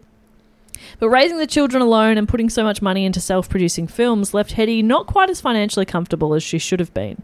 Luckily, she heard that um, Cecil B. Uh, DeMille, everyone's got a middle initial, That means the mill in French. He was casting a new movie, Samson and Delilah. She approached Cecil and expressed enthusiasm for the role, and she was cast as Delilah. The film was a huge success, winning two Oscars, and was the highest grossing film of 1949 and the second highest of the decade, with only Gone with the Wind surpassing it. Wow. That is very impressive. Yeah. It's Gone with the Wind's insane. Exactly. And, the, and to be the second high, highest grossing of the decade, and it came out in 1949. Like, you've just blown everything away. Mm. So cool. So, so she's like doing quite well for a while. That's sort of, you know, given her another little boost. She's making some more stuff I again. thought Gone with the Wind came out in 39. I don't, I don't know. Why would I know Well, if it that? was 39 to 49, that's yeah, 10 I guess, years. I guess that counts. Oh my god. I Crazy. think that's 11 years. But anyway, Oh, still. Still. Still, Still. Still, Oh. Still. pretty good. Decades were longer back then. Yeah, we've shortened decades. I think it was 66 we shortened the decades. Oh Hmm. yeah, Very they good. made them different back then. They lasted longer. Your pants lasted longer. The decades lasted longer. Your fridges lasted longer, Oh. bloody hell. Don't But I make, make anything decades last last anymore. used to. So ag- her success and buzz soon dwindled again, and in the early 50s, she had a few unsuccessful films and another unsuccessful marriage to nightclub owner and restaurateur Ted uh, Stolfer. They were married just from 51 to 52, a fairly short um, marriage there. In 53, she married wealthy Texas oil man Howard Lee, and the family moved to Texas, where Hetty found herself in the position of trophy wife once again. On a holiday to Aspen, Hetty came up with the idea of designing and building a ski resort. So she convinced Howard to purchase land, and Villa Lamar was born. She built a freaking really Oh. fancy, beautiful um, ski resort. When she gets bored, a lot of stuff happens. Yeah, yeah. Yeah, she, it's like, what a life you've really lived. After several years of marriage to Howard Lee, Hetty and Howard divorced, and in the divorce proceedings, she said, All I want is Aspen. He was a very wealthy man. She's like, Keep it all, I don't give a shit. But Aspen's my project, my baby. Like, I want Aspen. Um, which I think was, like, you know, fairly agreed upon. But as the, this is tragic, as the divorce proceedings uh, were underway, okay, I said this is tragic, and then I'm going to say something that's going to sound like it's quite tragic, but I'll tell you now he's fine. Hetty's 11 year old son, Tony, was in a car accident and was in hospital with some bad injuries. Um, so she sent, this is incredible, D- divorce proceedings underway. She's been called to court for this divorce, but she's w- with her son in hospital. So she sends her Hollywood body double to court in her place, The maid. the maid. Back. Still groggy. which I think is like it's pretty. It's a bold move to go. Well, there's a little to work. Especially when you're so your face is so famous. Exactly. Uh, the judge was pretty unimpressed, and as punishment, she was completely cut out of the divorce settlement. That's the sort of fucked bit. Tony was fine, um, uh, but it, it, this whole sort of situation led uh, to what she described as, as a nervous breakdown. Um, yeah, Tony made a full recovery, but Hetty began a bit of a downward spiral. She married for the sixth time, marrying her divorce lawyer, Lewis J. Boyce, um, and divorced him two years later. And after Lewis, she remained unmarried for the remainder of her life. So, Being divorced from a divorce lawyer, I you wouldn't know. feel Yeah. too good about your chances in court. yeah, he's really going to take everything. By the 70s, Hetty was living a fairly reclusive life. Um, a lifetime of scrutiny and focus on her appearance made her increasingly self conscious, and she kept to herself, not even seeing family.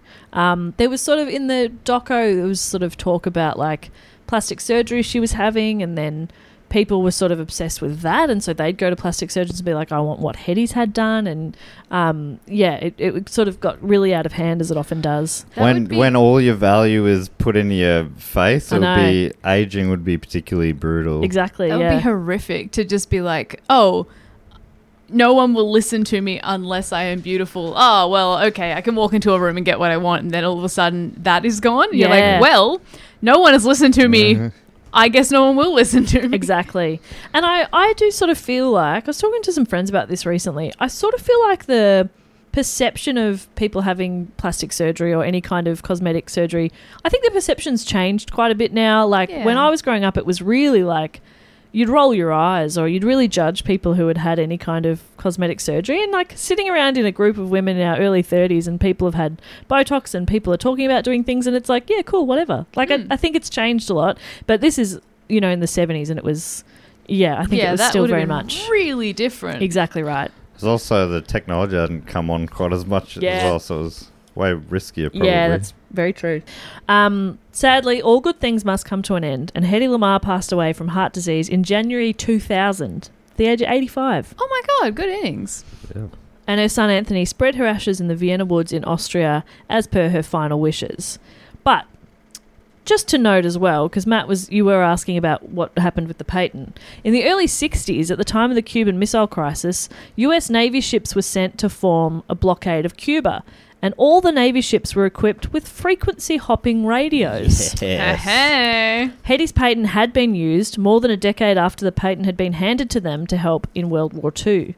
In order for Hetty to get paid for the patent, the Navy would need to use it before it expired in 1959. Patents all kind of expire, and um, as uh, uh, they were like, well, we didn't. It's 1962. We didn't use it before 1959. There's evidence, though, that they had given the patent to a contractor to work on around 1955, who then used it to design, to design a sonar buoy, which would allow Navy ships and passing aircrafts to communicate securely. According to US patent law, the investor the inventor has 6 years after the patent expires to sue for payment. Haiti didn't uh, Haiti didn't know or didn't That's find so out in fucked. time, I know, that it had been used or that she should have been paid. It's so it's so weird. Such a like an obese like the amount of money that's spent on defense in America, I know, especially, right? but like in a lot of countries, Yeah. And they're tired about just paying the person who invented the technology. Yeah.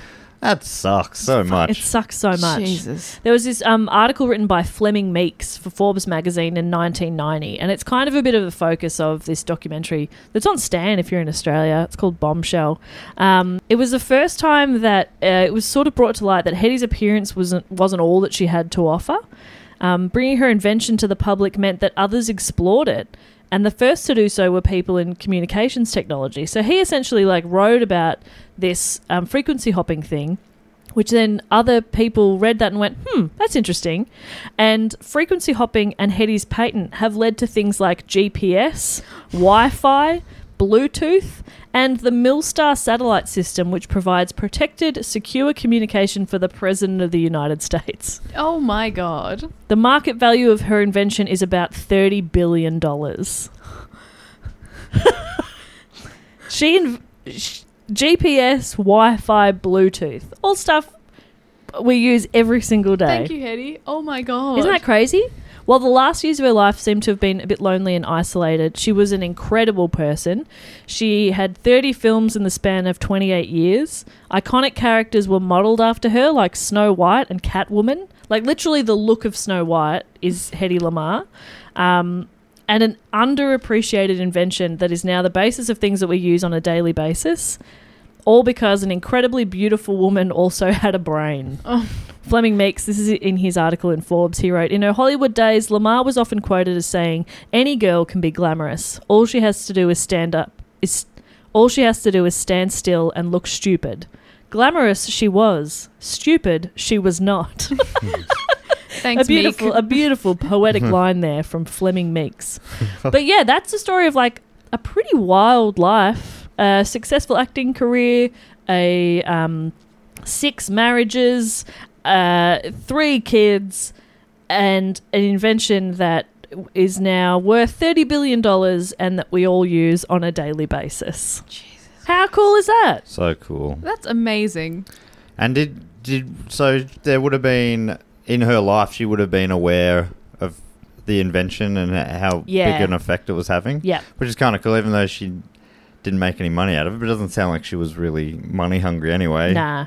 Especially after the divorce of the Texan man. She was pretty um like I think she was a bit frustrated that like she wasn't given the credit that she Yeah, that's deserved. right. Um she was honored in an award by Milstar I think, but um she was pretty reclusive by that time so Anthony accepted the award and she was just sort of grateful that people were appreciating you know what she had come up with. yeah, it's Yeah. nice that she lived to, to see that. Exactly, yeah. Yeah. Because yeah, like we said, you know, you've had it your whole life of people literally she'd be saying like she'd say something really interesting and they'd be like, "Uh-huh, uh-huh. Shh, shh, shh, shh, shh, shh. So beautiful. so aren't you beautiful?" Like that would be so frustrating.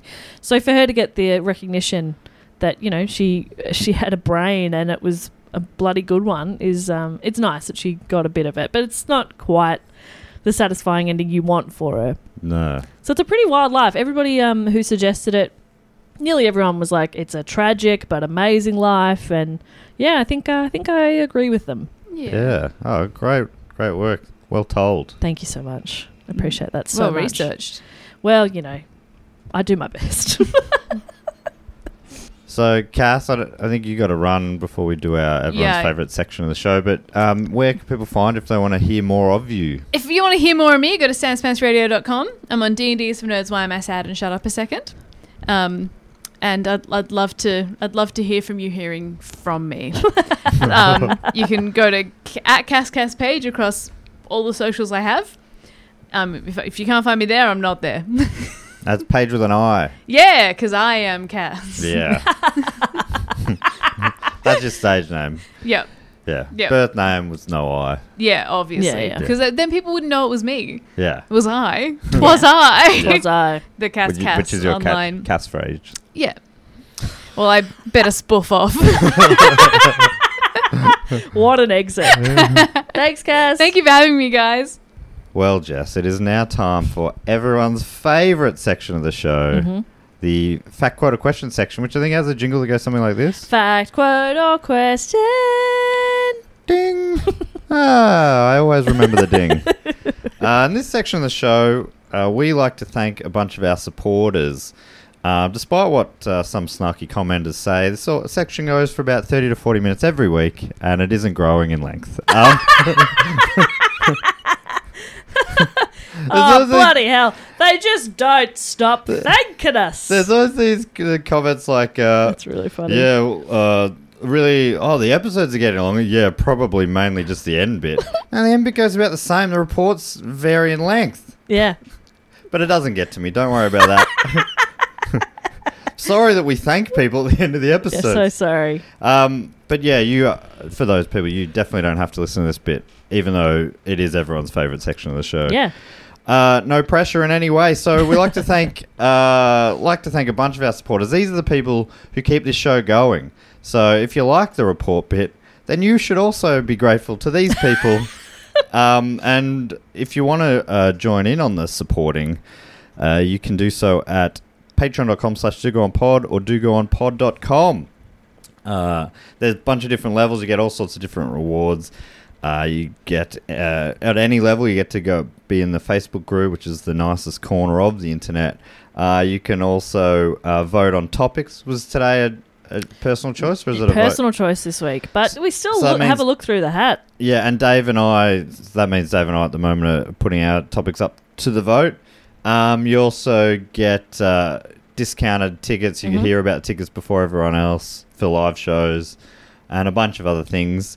Uh, including if you're on the Sydney Scheinberg level, you get to give us a factor quote or a question. Sydney Scheinberg, obviously, being the great producer of films like Back to the Future, who I think was one of the first like 20 episodes we talked about Back to the Future. And Was it that long ago? Mm. I think so. Whoa. When we learn about the great Sydney Scheinberg. Wow. Um, someone uh, recently, I saw another comment, someone saying, what, who's this, why do they always mention Sydney Scheinberg? What does that mean?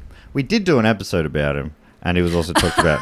Yeah, Yeah. Eh, but that that's what the reference is for. Anyway, on that level, you get to give us a fact, a quote, or a question, uh, and I read out four each week. Um, the first one this week comes from, I believe, long, long time supporter, great man. He was a guest on Primates one time, um, but I think this is his first fact, quote, or question. It's coming from Brian Colella.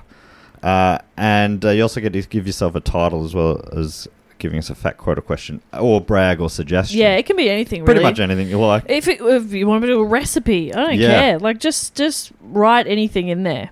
Fantastic suggestion that is. Thank you. Um, if I was doing one, I'd be doing. Uh, my, it's not mine, but uh, the th- the th- lemonade scones which I baked last week, and they were pretty good. Three ingredients. yeah. I think it's three and a half cups of self-raising flour, one cup of milk, and one cup of lemonade. Yeah. No, no, not one cup of milk. One cup of thickened cream. Oh. and then you sort of you chuck it all in a bowl and you just m- uh, stir it but not too much then you flop it onto your uh, like a bench or whatever Yep. with a bit of flour extra flour roll it r- sort of pat it down a little bit more into a disc and then cut it out Yeah. into the things put it in the pan into the oven bada bing bada boom bada bang My mum always used a glass to, like, a small glass to, like, to cut them out. yep and the sound of it is one of my favorite childhood sounds. Yes. It made such a satisfying sound. And I, it's a, a weird thing, but I,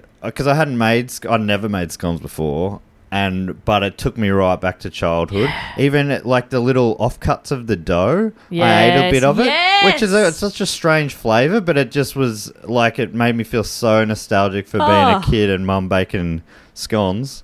Which of course you put cream on and then jam. Whatever. Uh, anyway, Brian Colella has given himself the title Milk Drinker Extraordinaire. Okay, Brian, we 'Cause I know- are different people. Brian does do a, a podcast about about milk.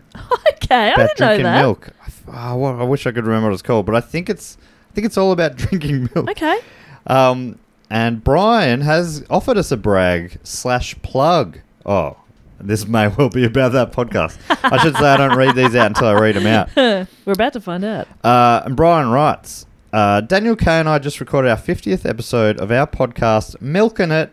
Oh, that's we good. started recording around the start of the pandemic just for a laugh, but it ended up being so much fun to make that we kept going.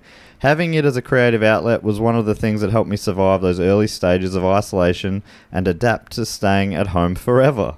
I think it's a really fun podcast, mostly because I have a lot of fun making it, mostly because Daniel K is really funny. Recording has been sporadic lately, partly because the United States is deeply uncreative when it comes to flavored milks. Is that true? wow. I don't know. I just I, I'm always surprised by because you know we so much American culture filters through to Yeah. us. I just I'm always surprised when we have things that aren't because we have a ridiculous array of flavored milks. yeah. the ones Big that make M's no always sense. coming out with specials. yeah, and, egg flip was one of their classic Yeah. ones. Blue heaven and Yeah. they're doing ones that shouldn't be. What ones- was the flavor of egg flip? What flavor I is that? think it's me- it's meant to be like egg, like a fried How egg the or something. Fuck would I? Oh, sorry, I don't eat eggs, so that's and there- there- disgusting there's to that me. Super duper range. That Yeah, came that's what out, I'm thinking like- of, yeah. like icy pole flavored milk. It's like that doesn't make any sense. That's so strange. I was always a, a strawberry big M kid or banana Same. big M. Nah, hate a banana. I like banana, but not banana flavored things. right. Well, so because banana strawberry for flavor me. apparently is what banana used to taste like, like lolly banana and that Oh, or something. That's I think yeah, that's the that theory. vaguely rings a bell. uh, I don't know. if- Fifty episode, Brian. That's yeah, great. that's amazing. Um, so, oh, anyway, yes, recording has been sporadic lately, partly because the United States is deeply uncreative when it comes to flavored milks, but we're still going and we'll release at least six more episodes.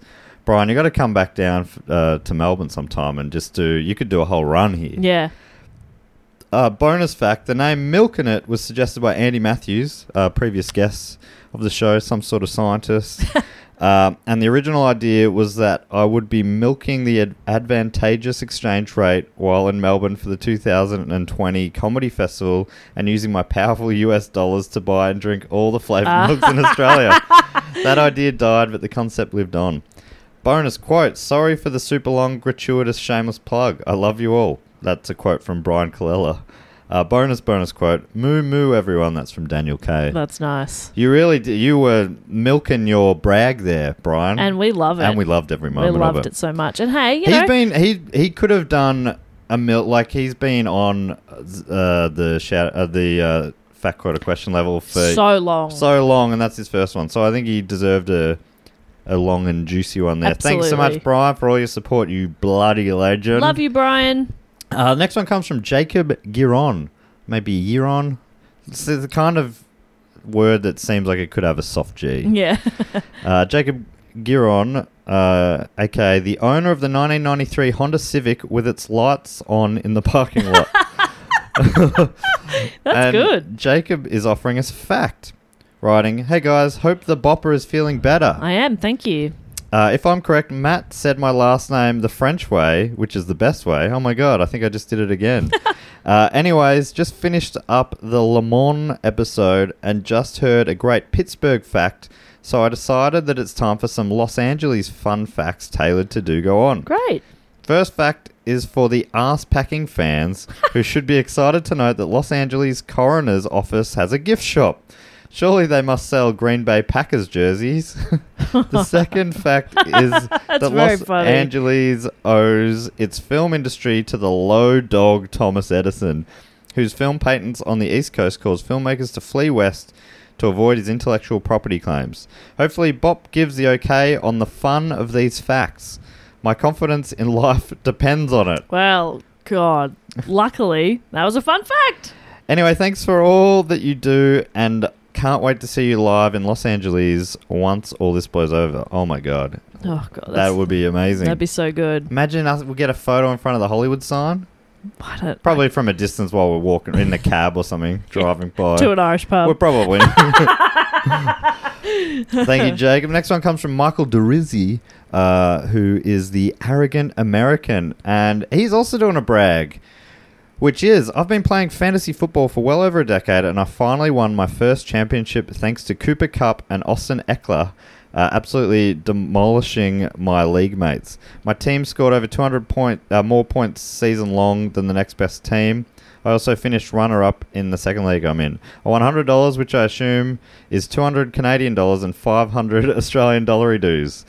Uh, this was the most fun and successful fantasy season I've ever had and can't wait for next year. That's two of the three so far that have had a crack at the Australian dollar. And Uh, have the- I nailed it or? the Australian dollar is actually tipped to rise. They're thinking it could even top out at 80 US cents coming Whoa. up. So, um, that would be actually really great for me with a holiday planned to the to Hawaii. fantastic. That would Yeah. be very convenient for me. Oh! Well, let's hope that happens. Uh, thank you very much, Michael. That's great. I played my first fantasy football league this season and was on top of the table all season, l- but I lost the final by less than two points. Oh. And it was because my I had my three key players all play for the Packers. Uh, the quarterback Rogers, uh, the running back and um, wide receiver Devontae Adams, and um, they got benched with like eight minutes to go because they they were flogging the other team and it was co- you know it was coming up to their playoffs, so they were just resting the players. So I'm like, you are freaking kidding me. but that's how that that's how that goes. Anyway, um, and finally James Edwards. Uh, what are you laughing at? I'm there? remembering that in uh, last week's episode, we thanked we we brought James Edwards into the Triptych Club, and Oh, that's Dave right. said he wished Matt was Deadwoods, and so that just made me laugh. Sorry, James Edwards, who I, I recall as being th- one of the great laughers. We mentioned this most Yeah. times we bring him up. One of the great laughers when we were over in London. And I always think when I say that, that must come across like no one's laughing. If you can remember One the laugh. name of a laugher, yeah, that's true. I remember everyone who's laughed at my jokes by by name. Because He there was are just so a few. particularly at the Bill Murray show. He was just had a riotous laugh, and I met him later. And uh, anyway, so um, James has the title Shoeshine Shop Sally's supervisor. She sits and shines and shines and sits and shines. Matt, you did so well there. Yeah, I pa- did. I pass that. Yeah, test? I reckon you did.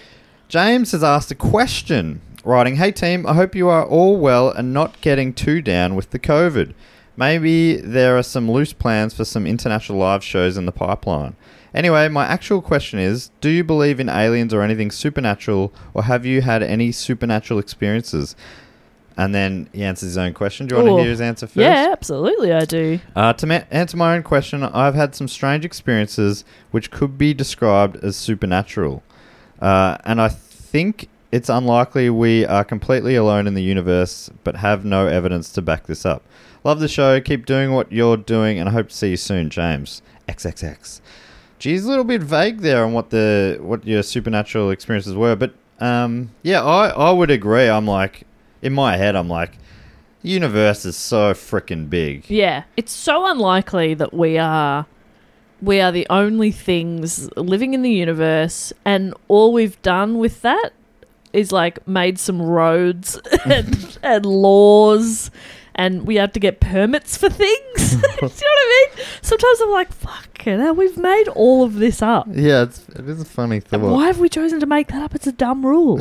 um, so yeah, I believe there's got to be something out there. I don't think they're close. Uh, You know, they're not. You know, just on the next planet. Um, but there's got to be something else out there, Yeah, I- surely. I- that's what I figure. But I mean, I, I'm not. A, I'm not at all a science guy. I'm Yeah, no Hedy Uh, neither. Lamar. and I don't think they're there, like, and they are aware of us, and they're coming to kill us, like Yeah, yeah. every like alien movie. I, d- I Right. don't think they're probably going. So you reckon there's something out there? Nah. Yeah, they're probably they're thinking the same thing. Ah. Yeah. Or they're moss. You know. They Yeah. could be Yeah. alien Exactly. moss. Yeah. Yeah. and they're like, wow, they made roads. I feel like supernatural things, you know, like I remember there have been co- funny coincidences through my life, I'm sure. The one time I reckon I I remember my when my granddad died, I I could have sworn that he was sitting at the end of my bed one night that week. Wow. I could feel him there, and I like the lights were off. I couldn't see, but I could feel that he was there. And that now I just think I've probably created that to comfort myself at the time, but, But ha- it, like- it felt super real at the time. even if you were dreaming, even if it was sort of an imagination, and, and who like who cares? Yeah. How cool is that that our brains can do that? Yeah, I, I love the idea. I wish it was true. Yeah. I'd love there to be, you know, more to life. That'd be lovely. And, and but Um, I just can't quite get my head to believe it. Yeah. Uh, yeah. How about you? Do you r- recall any? Nothing really. I think it's a similar kind of thing of like, um, you know, weird little coincidences or assigning meaning to coincidences. And then if that brings comfort, so be it. Do you know what I mean? Yeah. Kookaburras to me are like a, that's a sign of, of my partner's dad who's gone. Right. I'm always like, oh, just it's- there he isn't is. it? Yeah. yeah. There was one like at his funeral. There was a couple of them at his funeral, and then there was uh, first time I visited the grave. I could hear. I heard a kookaburra, and so now every time I hear a kookaburra, I think of him, and that's really nice. That's great. And it's probably not him reincarnated as a kookaburra, but if it brings any kind of comfort, then I think that's nice. At at Grandad's funeral, um, for some reason we, as a family, we picked this song for him. I think it was called "Autumn Leaves." Can't remember, but um, and and there were just lyrics in the song. It was like the time of the year, and it just like all these things were like it's like oh wow, that's eerie how much it it connects, or if, you know, if we made it connect to him and and what we were going through. And then as that song played, as he was uh, at the end of the funeral, uh, an autumn leaf floated down and landed on the coffin. No way. And it just, you know, like obviously a coincidence, but it just felt everyone's like, "Holy shit!" Yeah, that's I mean, it's beautiful. giving me tingles thinking about it now. Yeah, that's amazing. uh, but yeah, thanks. That's a great question. Thank you, James. Thanks, James. And thanks to Michael, Jacob, and Brian. Also, just a little shout out, few brags in there, and love to see them. yeah, that's these right. are these are absolutely shameless brags. This- You know, especially in Australia, we're not very good at like talking about good things that have happened to us. So if you got something great, go for it. Give I- us a brag. I love to them. hear- Love to hear a brag. Yeah, especially when you're asking for them. When Yeah, people yeah. are wedging them into a conversation. Yeah, it's so interesting. Sorry you lost your job. Anyway, I I still have mine, I and I'm have- doing quite well. I just got a promotion. Uh, the next thing we like to do is thank a few of our uh, great supporters, uh, some of our other supporters who are on the shout out level or above. Hmm. Uh, these people have been waiting a, a year or so. Um, we just read these out in order of when people sign up. Jess, you normally come up with a bit of a game here. It's true. What they invented, Oh, yeah, great. maybe So, yeah, w- uh, can you just re- slightly quickly recap Hetty's? It was a, what was it? it was a frequency hopping so cool. technology. Yeah. Um, yeah, I just, I think that's so amazing. Fuck, but this means we're going to have to think up things. yeah, but I think We'll be that right. is We'll be right, right. in We our can- wheelhouse. We're not the engineers. No, But God, we could could choose our think 'em up. ideas, people. Yeah. Bloody hell! All right, so if I could, well, I've got nine here ready because we normally do three Mm. each. Uh, but I'll do I'll do five. How about that? You do four. Okay. So to hog. uh, first, I'd love to thank from Reservoir here in Melbourne, Victoria, Emalesk. Oh, MLS. That's because everyone like on on Patreon, you pick your own. You just it's just Yeah. your username or whatever. So uh, we get some names that I love. I mean, that might just be their full name, but um, come up with uh, like a way that you could be because I'm looking at a whiteboard right now. Yeah. Right, I'm sitting in a comfortable chair and I'm in a good thinking position. And if I had an idea, I would have to get up. I would have to go over, find a marker, go, oh, this one's dry. I've got to find another one.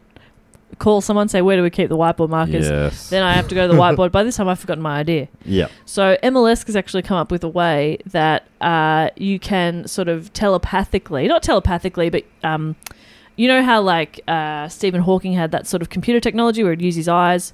Uh, it's that sort of thing on a whiteboard, so you Yeah. can just sit there, n- note down all your ideas just by looking at the whiteboard. yeah, fantastic. So handy for like you know busy mums as well. Mm. You know making dinner for the family. Look at the oh I'm out of garlic. Yeah. and then just look They at the look at little the shopping whiteboard. list.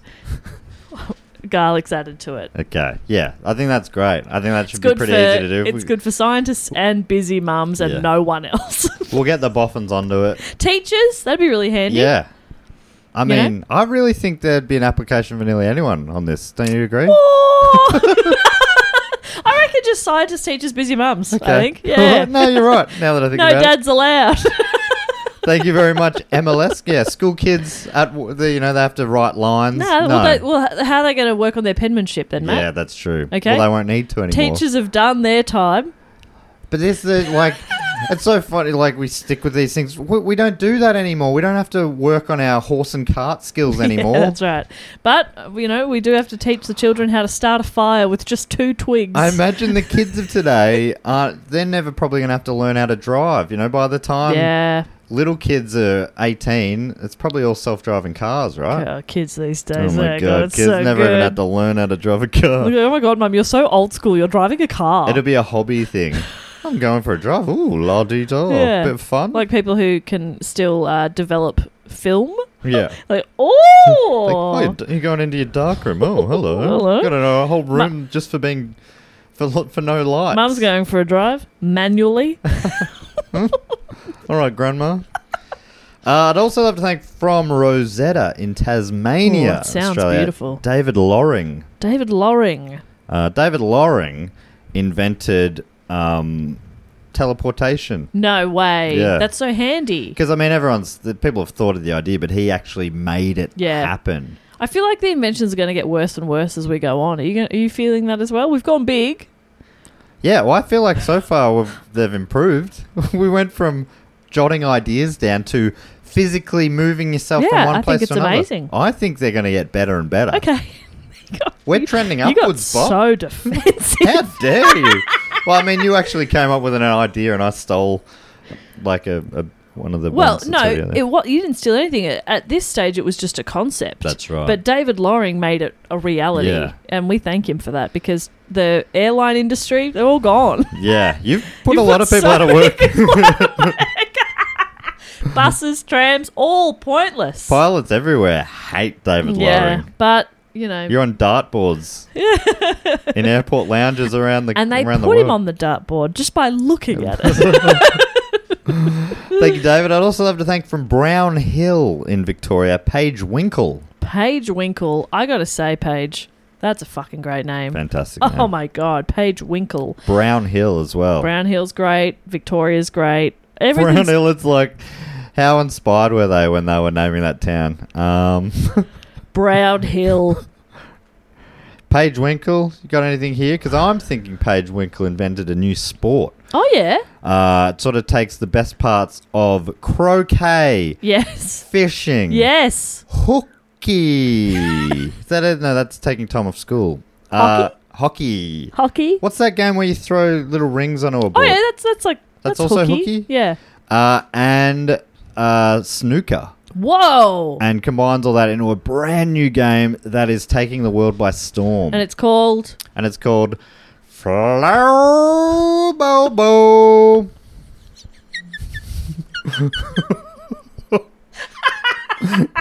you, you, you made that noise and then looked at me with a look of continue. Yeah. like like that was everything was fine. Noise. I made. I, I said said the name of the sport, Slow Bobo. bobo. and you got to say it like that. yeah, every People, time. if you say Flobobo, people are like, "What are you?" I, what is I'm so that? sorry. What I'm does not. that even I'm not mean? following you at all. Uh, great invention, Well Paige. done, Paige. Uh, from address unknown, can only assume deep within the fortress of the moles. It is Katie. Katie invented a type of cardboard box that actually That's a hot start. this is a sexy invention. Cardboard box. Okay. uh, it's a type of cardboard box that uh, has the capability to like break itself down Mm. because you know when you like you're moving into a new place you buy might, might get some new furniture some flat pack whatever you end up with just a shit ton of of boxes You're cramming them into the recycling Oh bin. god, and it takes forever, and you got to like some of them are quite big, and you got to cut them up into small pieces, or you got to just take them to the tip, and it's just annoying. These boxes have like a button on them. You press that, they break themselves down, fold themselves up, all nice and neat, and just off in the recycling. And it may seem like a simple thing, but I mean, the guy who invented the little cardboard holder for a coffee cup is a billionaire. Billionaire. This is a great box. Billionaire. we all know his name. I'm trying. You're being so mean to me today. I like how Katie could have invented it so it. Act- I, th- when you said it broke down, I assumed you meant like into mulch that you That put on your too. garden. But that it, too. That So, as well. Yeah. So you push a button and it folds down into a little box, and and then, then, you it has- throw it on the garden. No, you and don't it- even have to throw it on the garden. It has little legs that come up and it goes It walks to the nearest uh, w- the nearest bit of La- turf yeah, or turf. grass or garden It that finds needs it, buries itself. it goes, oh, they need they could use a little nutrients yeah, over here. nourishes the earth. yeah. And uh, that is all Katie's work. Sure, you could press a button and use that box again, but nah. It makes sense that Katie from Deep Within the Fortress of the Moles invented something that does self bury itself. Exactly right. Uh, and finally, from me, I'd love to thank from Fremantle, beautiful Fremantle. It's all been Australia so far, if you assume the Fortress of the Moles is in Australia. uh, I'd love to thank Christy Philippich. Philippich. Christy Philippich, Oh, I love who that. invented, uh, you know, horses. Yeah, Well, she invented, um, small ones. no, not small ones, tiny ones, How tiny? How tiny? like pocket sized. horses. Yeah, and you add water to them, and they go. They're right, like they're not they're AI, but she, if you you feed them water, they grow to full horse size, but they're in your pocket, so you can, you know, you ride a horse, a robot horse to work, and then um, How do you make it small to put it in, back in your pocket? uh, you go, whoa, Nelly, Oh, okay, Mm, Yeah. yeah, yeah, that, that makes it and small. then they shrink down. so put 'em in why your pocket. why don't you just say like hiya to make it big? Well, that's a good. That's Rather a good than note. the water. That is a good note for Christy. Christy, maybe take that on board because not everyone has water. And what happens if it rains? Yeah, and then You your know? horse your pocket suddenly explodes. Yeah. That's such a good idea though. Yeah, it's a great idea. It's just a little, just A tweaking, a Only tweaking. one tweak there that we're Yeah. suggesting. Maybe just another word uh, cue for it to. Every time I grow. water the plants in my house and Mm. I'm carrying the watering can through the house, I always like mime that I'm watering the dog to make him a big dog. yeah, well, there you go. Bit of fun. Maybe that's where Christy got the idea He's always like, "What are from you doing?" watching you yeah. water your dog. Stop watching me, Christy. But the horse idea, very good. Would you like to thank a few of our great supporters? I would absolutely love to. From Stanmore in New South Wales, I would love to thank Brendan Mile. Brendan Myhill. Brendan. Wow. what has Brendan invented? You got something here? Brendan has invented. Nah, what I was going to say is essentially a walkie talkie. well, yeah, that's. I was thinking the same. It's a walkie-talkie for smells. Oh, So you go, oh my god, this beautiful scent. Say you you going, oh, I, I really wish someone could smell this beautiful flower. yeah. So you just walkie talkie it, and you're, "Ksh." uh, check out the smell over. They can also hear, and then um, yeah, you just have a Wow. Do you think people would use that for sniff. like It's a walkie smelly. Do you think, like siblings, for example, might use that to trick their siblings into smelling their farts? yeah, you go, hey, check out this beautiful smell Okay. I, I just created. In the lab, and they Yeah. smell. You go, the lab's what I call my butt. Yeah. It would be good for like when you're shopping for a new perfume and you Yeah. want your friend's opinion. Yeah, What do you yeah. think of this one? They'll say too woody for you. Yeah, that's You know? very woody. Yeah. And you go, yeah, you're right. I was just letting you smell a tree. Got ya. Got ya. You passed the test. Well All right, now done. here's a real scent for you to try. So Brendan inventing great invention, the walkie Brendan. smelly. The walkie smelly. I would also like to thank from Beaconsfield here in Victoria, Lydia. Lydia. I love the name Lydia. Beaconsfield. That's that's just outside Melbourne, isn't it? Yeah, not too far. Lydia has invented a uh, you know like people always like Google their symptoms and stuff. Yeah. Um, Doctor Google. yeah, like WebMD and stuff like that. And people are always like, oh, it's I'm dying. Well, Lydia has actually invented a, a testing system. It's sort of like it was inspired actually by like rapid tests and stuff, and you just you shove it up your nose and it just tells you everything that's wrong with you. That's so good. That's got it. Doctors hate her. That- oh, that's amazing, Lydia. I reckon. Yeah, I, I felt like that was go- that feels like the future, right? But the future is today because of Lydia's invention. Exactly right. Elizabeth Holmes tried to do like blood, those tiny little blood. Yeah. No, Lydia's like "Pfft, step And you, aside. and you wear like your your watch. Yeah. And it just gives you a reading. And so you, you ca- it catches cancer straight away. It catches you go, oh, you're a bit low on vitamin D, or Yeah. you you need a bit more calcium, or whatever, and Yeah. it tells you exactly exactly what you're missing, Yeah. or what you need, or what's happening with your body. That's that's amazing, Lydia. That's going to save lives. A very commendable invention. Well done. but Brendan feels silly for the walkie smelly now, but but you know, there's, a, there's, a t- there's something for everyone. Lydia did get to her lab that day by walk uh, by catching her horse. So so there you go. Uh, and uh, I would also love to thank, next, I would love to thank from Quebec in Canada, Sam Sutherland. Sam Sutherland. Uh, Sam invented the uh, vegetable pig. so it's, Yep. you know, so vegetarians, vegans, etc. Some Yeah, of them, some of them miss meat. Yeah. Some of them would love to eat meat. People say, I could go vegetarian uh, if it wasn't for bacon, they say. Yeah. People say that all the time. So what Sam has done, he's or she has got uh, the technology now to make vegetables Yeah. uh, sentient. So, bas- so n- no, they they feel, they think, they Mm-hmm. Yeah. have emotions, Yeah. but also uh, has been able to make them in the shape and taste and smell like pigs. That's So incredible. ba- they're basically they're basically pigs in every way. Yeah. Apart from they they don't have organs and stuff. yeah, right. So people who so people who Who miss me. who miss meat yeah. and are only vegetarians be- or vegan because they're grossed out by organs. They don't care about killing things with feelings. Yeah, it's So fine. it's a neat. It's a small mar- uh, Yeah. no, market, but. There is a market there. And There's a Sam's- gap in that market. Sam's found that gap.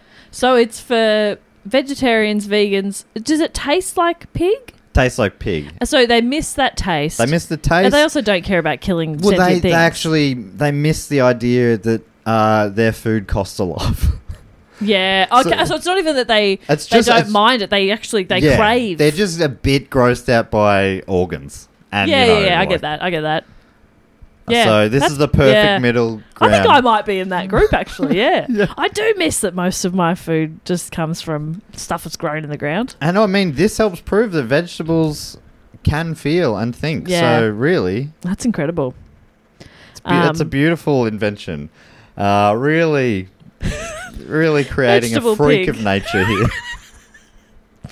And you know, and then that that provides more jobs, doesn't Yeah. it? More farmers out there with their vegetable pigs. yeah, yeah. And They're they a don't- low cost kind they, of. yeah they don't have to they don't eat um, No, 'cause they're so you- vegetables. so you don't need big paddocks and stuff yeah. so you can factory farm them Yeah. that, it's awful for them they don't feel good the pigs uh, have a horrific time so sam like honestly sam i don't know it's mixed a Yeah, it's- mixed sort of result with i, I love what you're going for though But again, like that's what good business is about: is finding those niche gaps in the market and being the only one to fill them. yeah that's You know?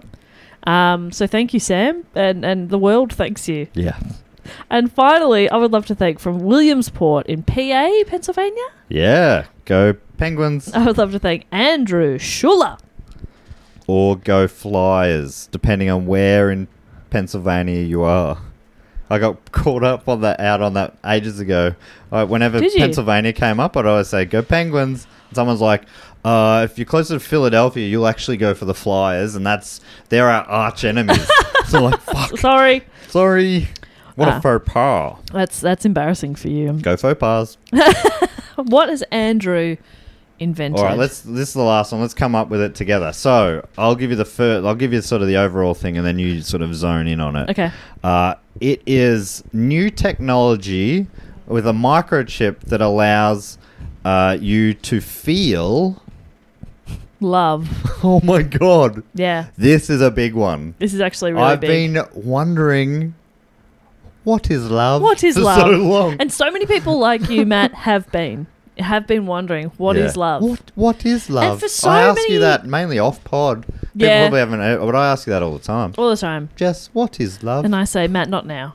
Um, I don't know how to explain it to you. I don't know how to explain this feeling. yeah, And now, because you thanks- love love, don't you? Oh God, I love love. You're one of the biggest love lovers I know. Yeah, I'd say and that's I'm like, about what is true. it? And what does that even mean? How do you love love? Yeah. What is love to love? Yeah, I, lo- I want to love to love. Yeah. I love the idea of loving to love, but I don't even know what that means. I know. I know. Well, you've got to get onto Andrew's new technology. It is incredibly expensive.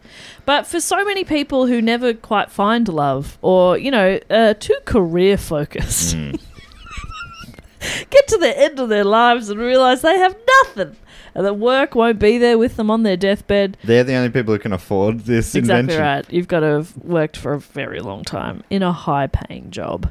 Um, and yeah, it'll allow you to feel love for up to five minutes. It's crazy. It's so good. Andrew, you're doing God's work.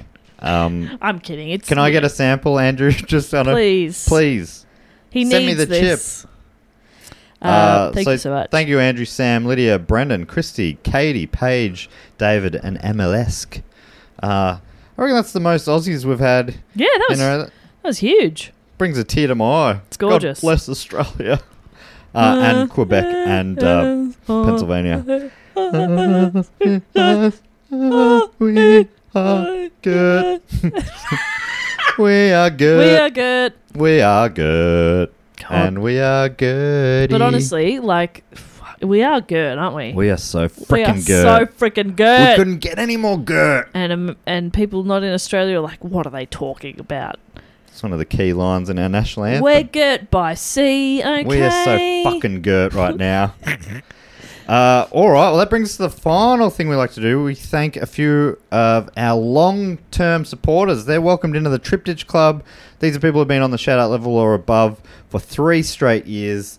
Uh, Bob, you're normally serving a drink in this club. Yep. So I'm standing on the door. I'm the doorman.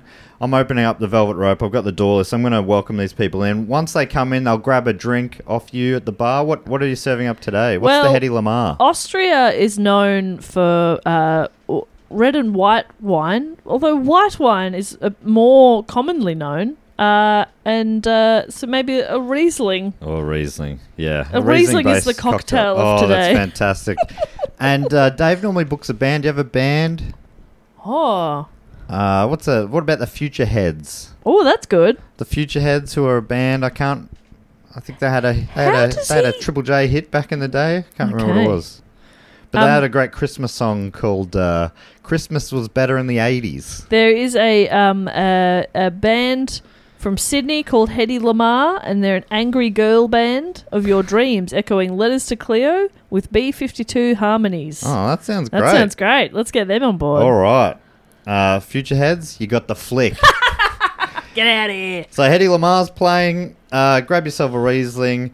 Now I'm going to welcome. Uh, there's four names today. Dave normally is the hype man. Jess, uh, I'm gonna have to hype. y- You're up for the hype. For Yeah, the hype. but I position. don't want any of your classic negativity. No, no. about my I'm, I'm going to hyping. step in your role and You're gonna boost hype you me. up. Yeah. Okay. All right, so let's do it. These are the four. This is the big finish of the show. First up, I'd love to thank from Aberdeen in Scotland. It's Andrew McLeod. The best dancer I've ever seen. Yes, Jess, you are nailing this so much better than Dave. From Reynoldsburg, Reynoldsburg in Ohio, God's country in the United States, it's Jared Schaefer. Jared Schaefer is is here. Ah. Yes, Bob. yes, you're doing it. How does Dave do this?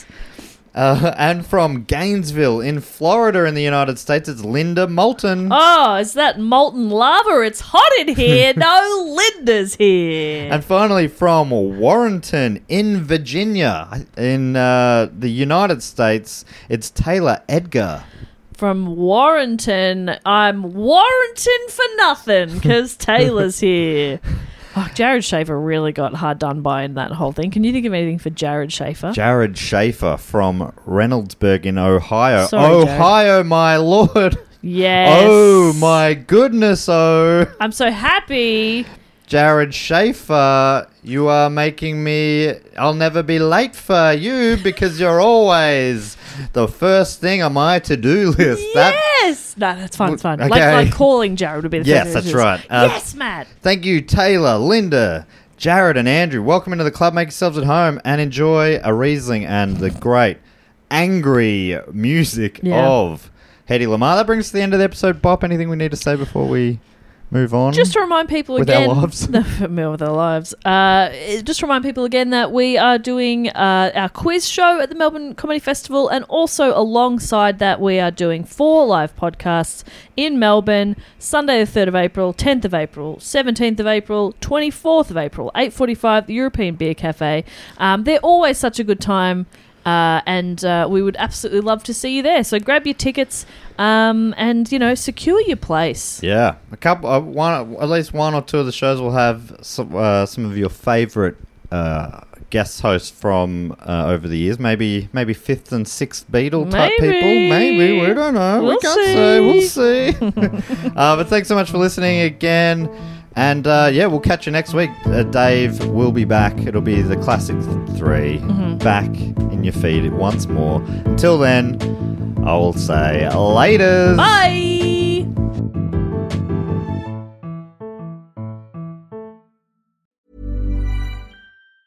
Planning for your next trip? Elevate your travel style with Quince. Quince has all the jet setting essentials you'll want for your next getaway, like European linen, premium luggage options, buttery soft Italian leather bags, and so much more. And is all priced at 50 to 80% less than similar brands. Plus, Quince only works with factories that use safe and ethical manufacturing practices. Pack your bags with high-quality essentials you'll be wearing for vacations to come with Quince. Go to quince.com/pack for free shipping and 365-day returns.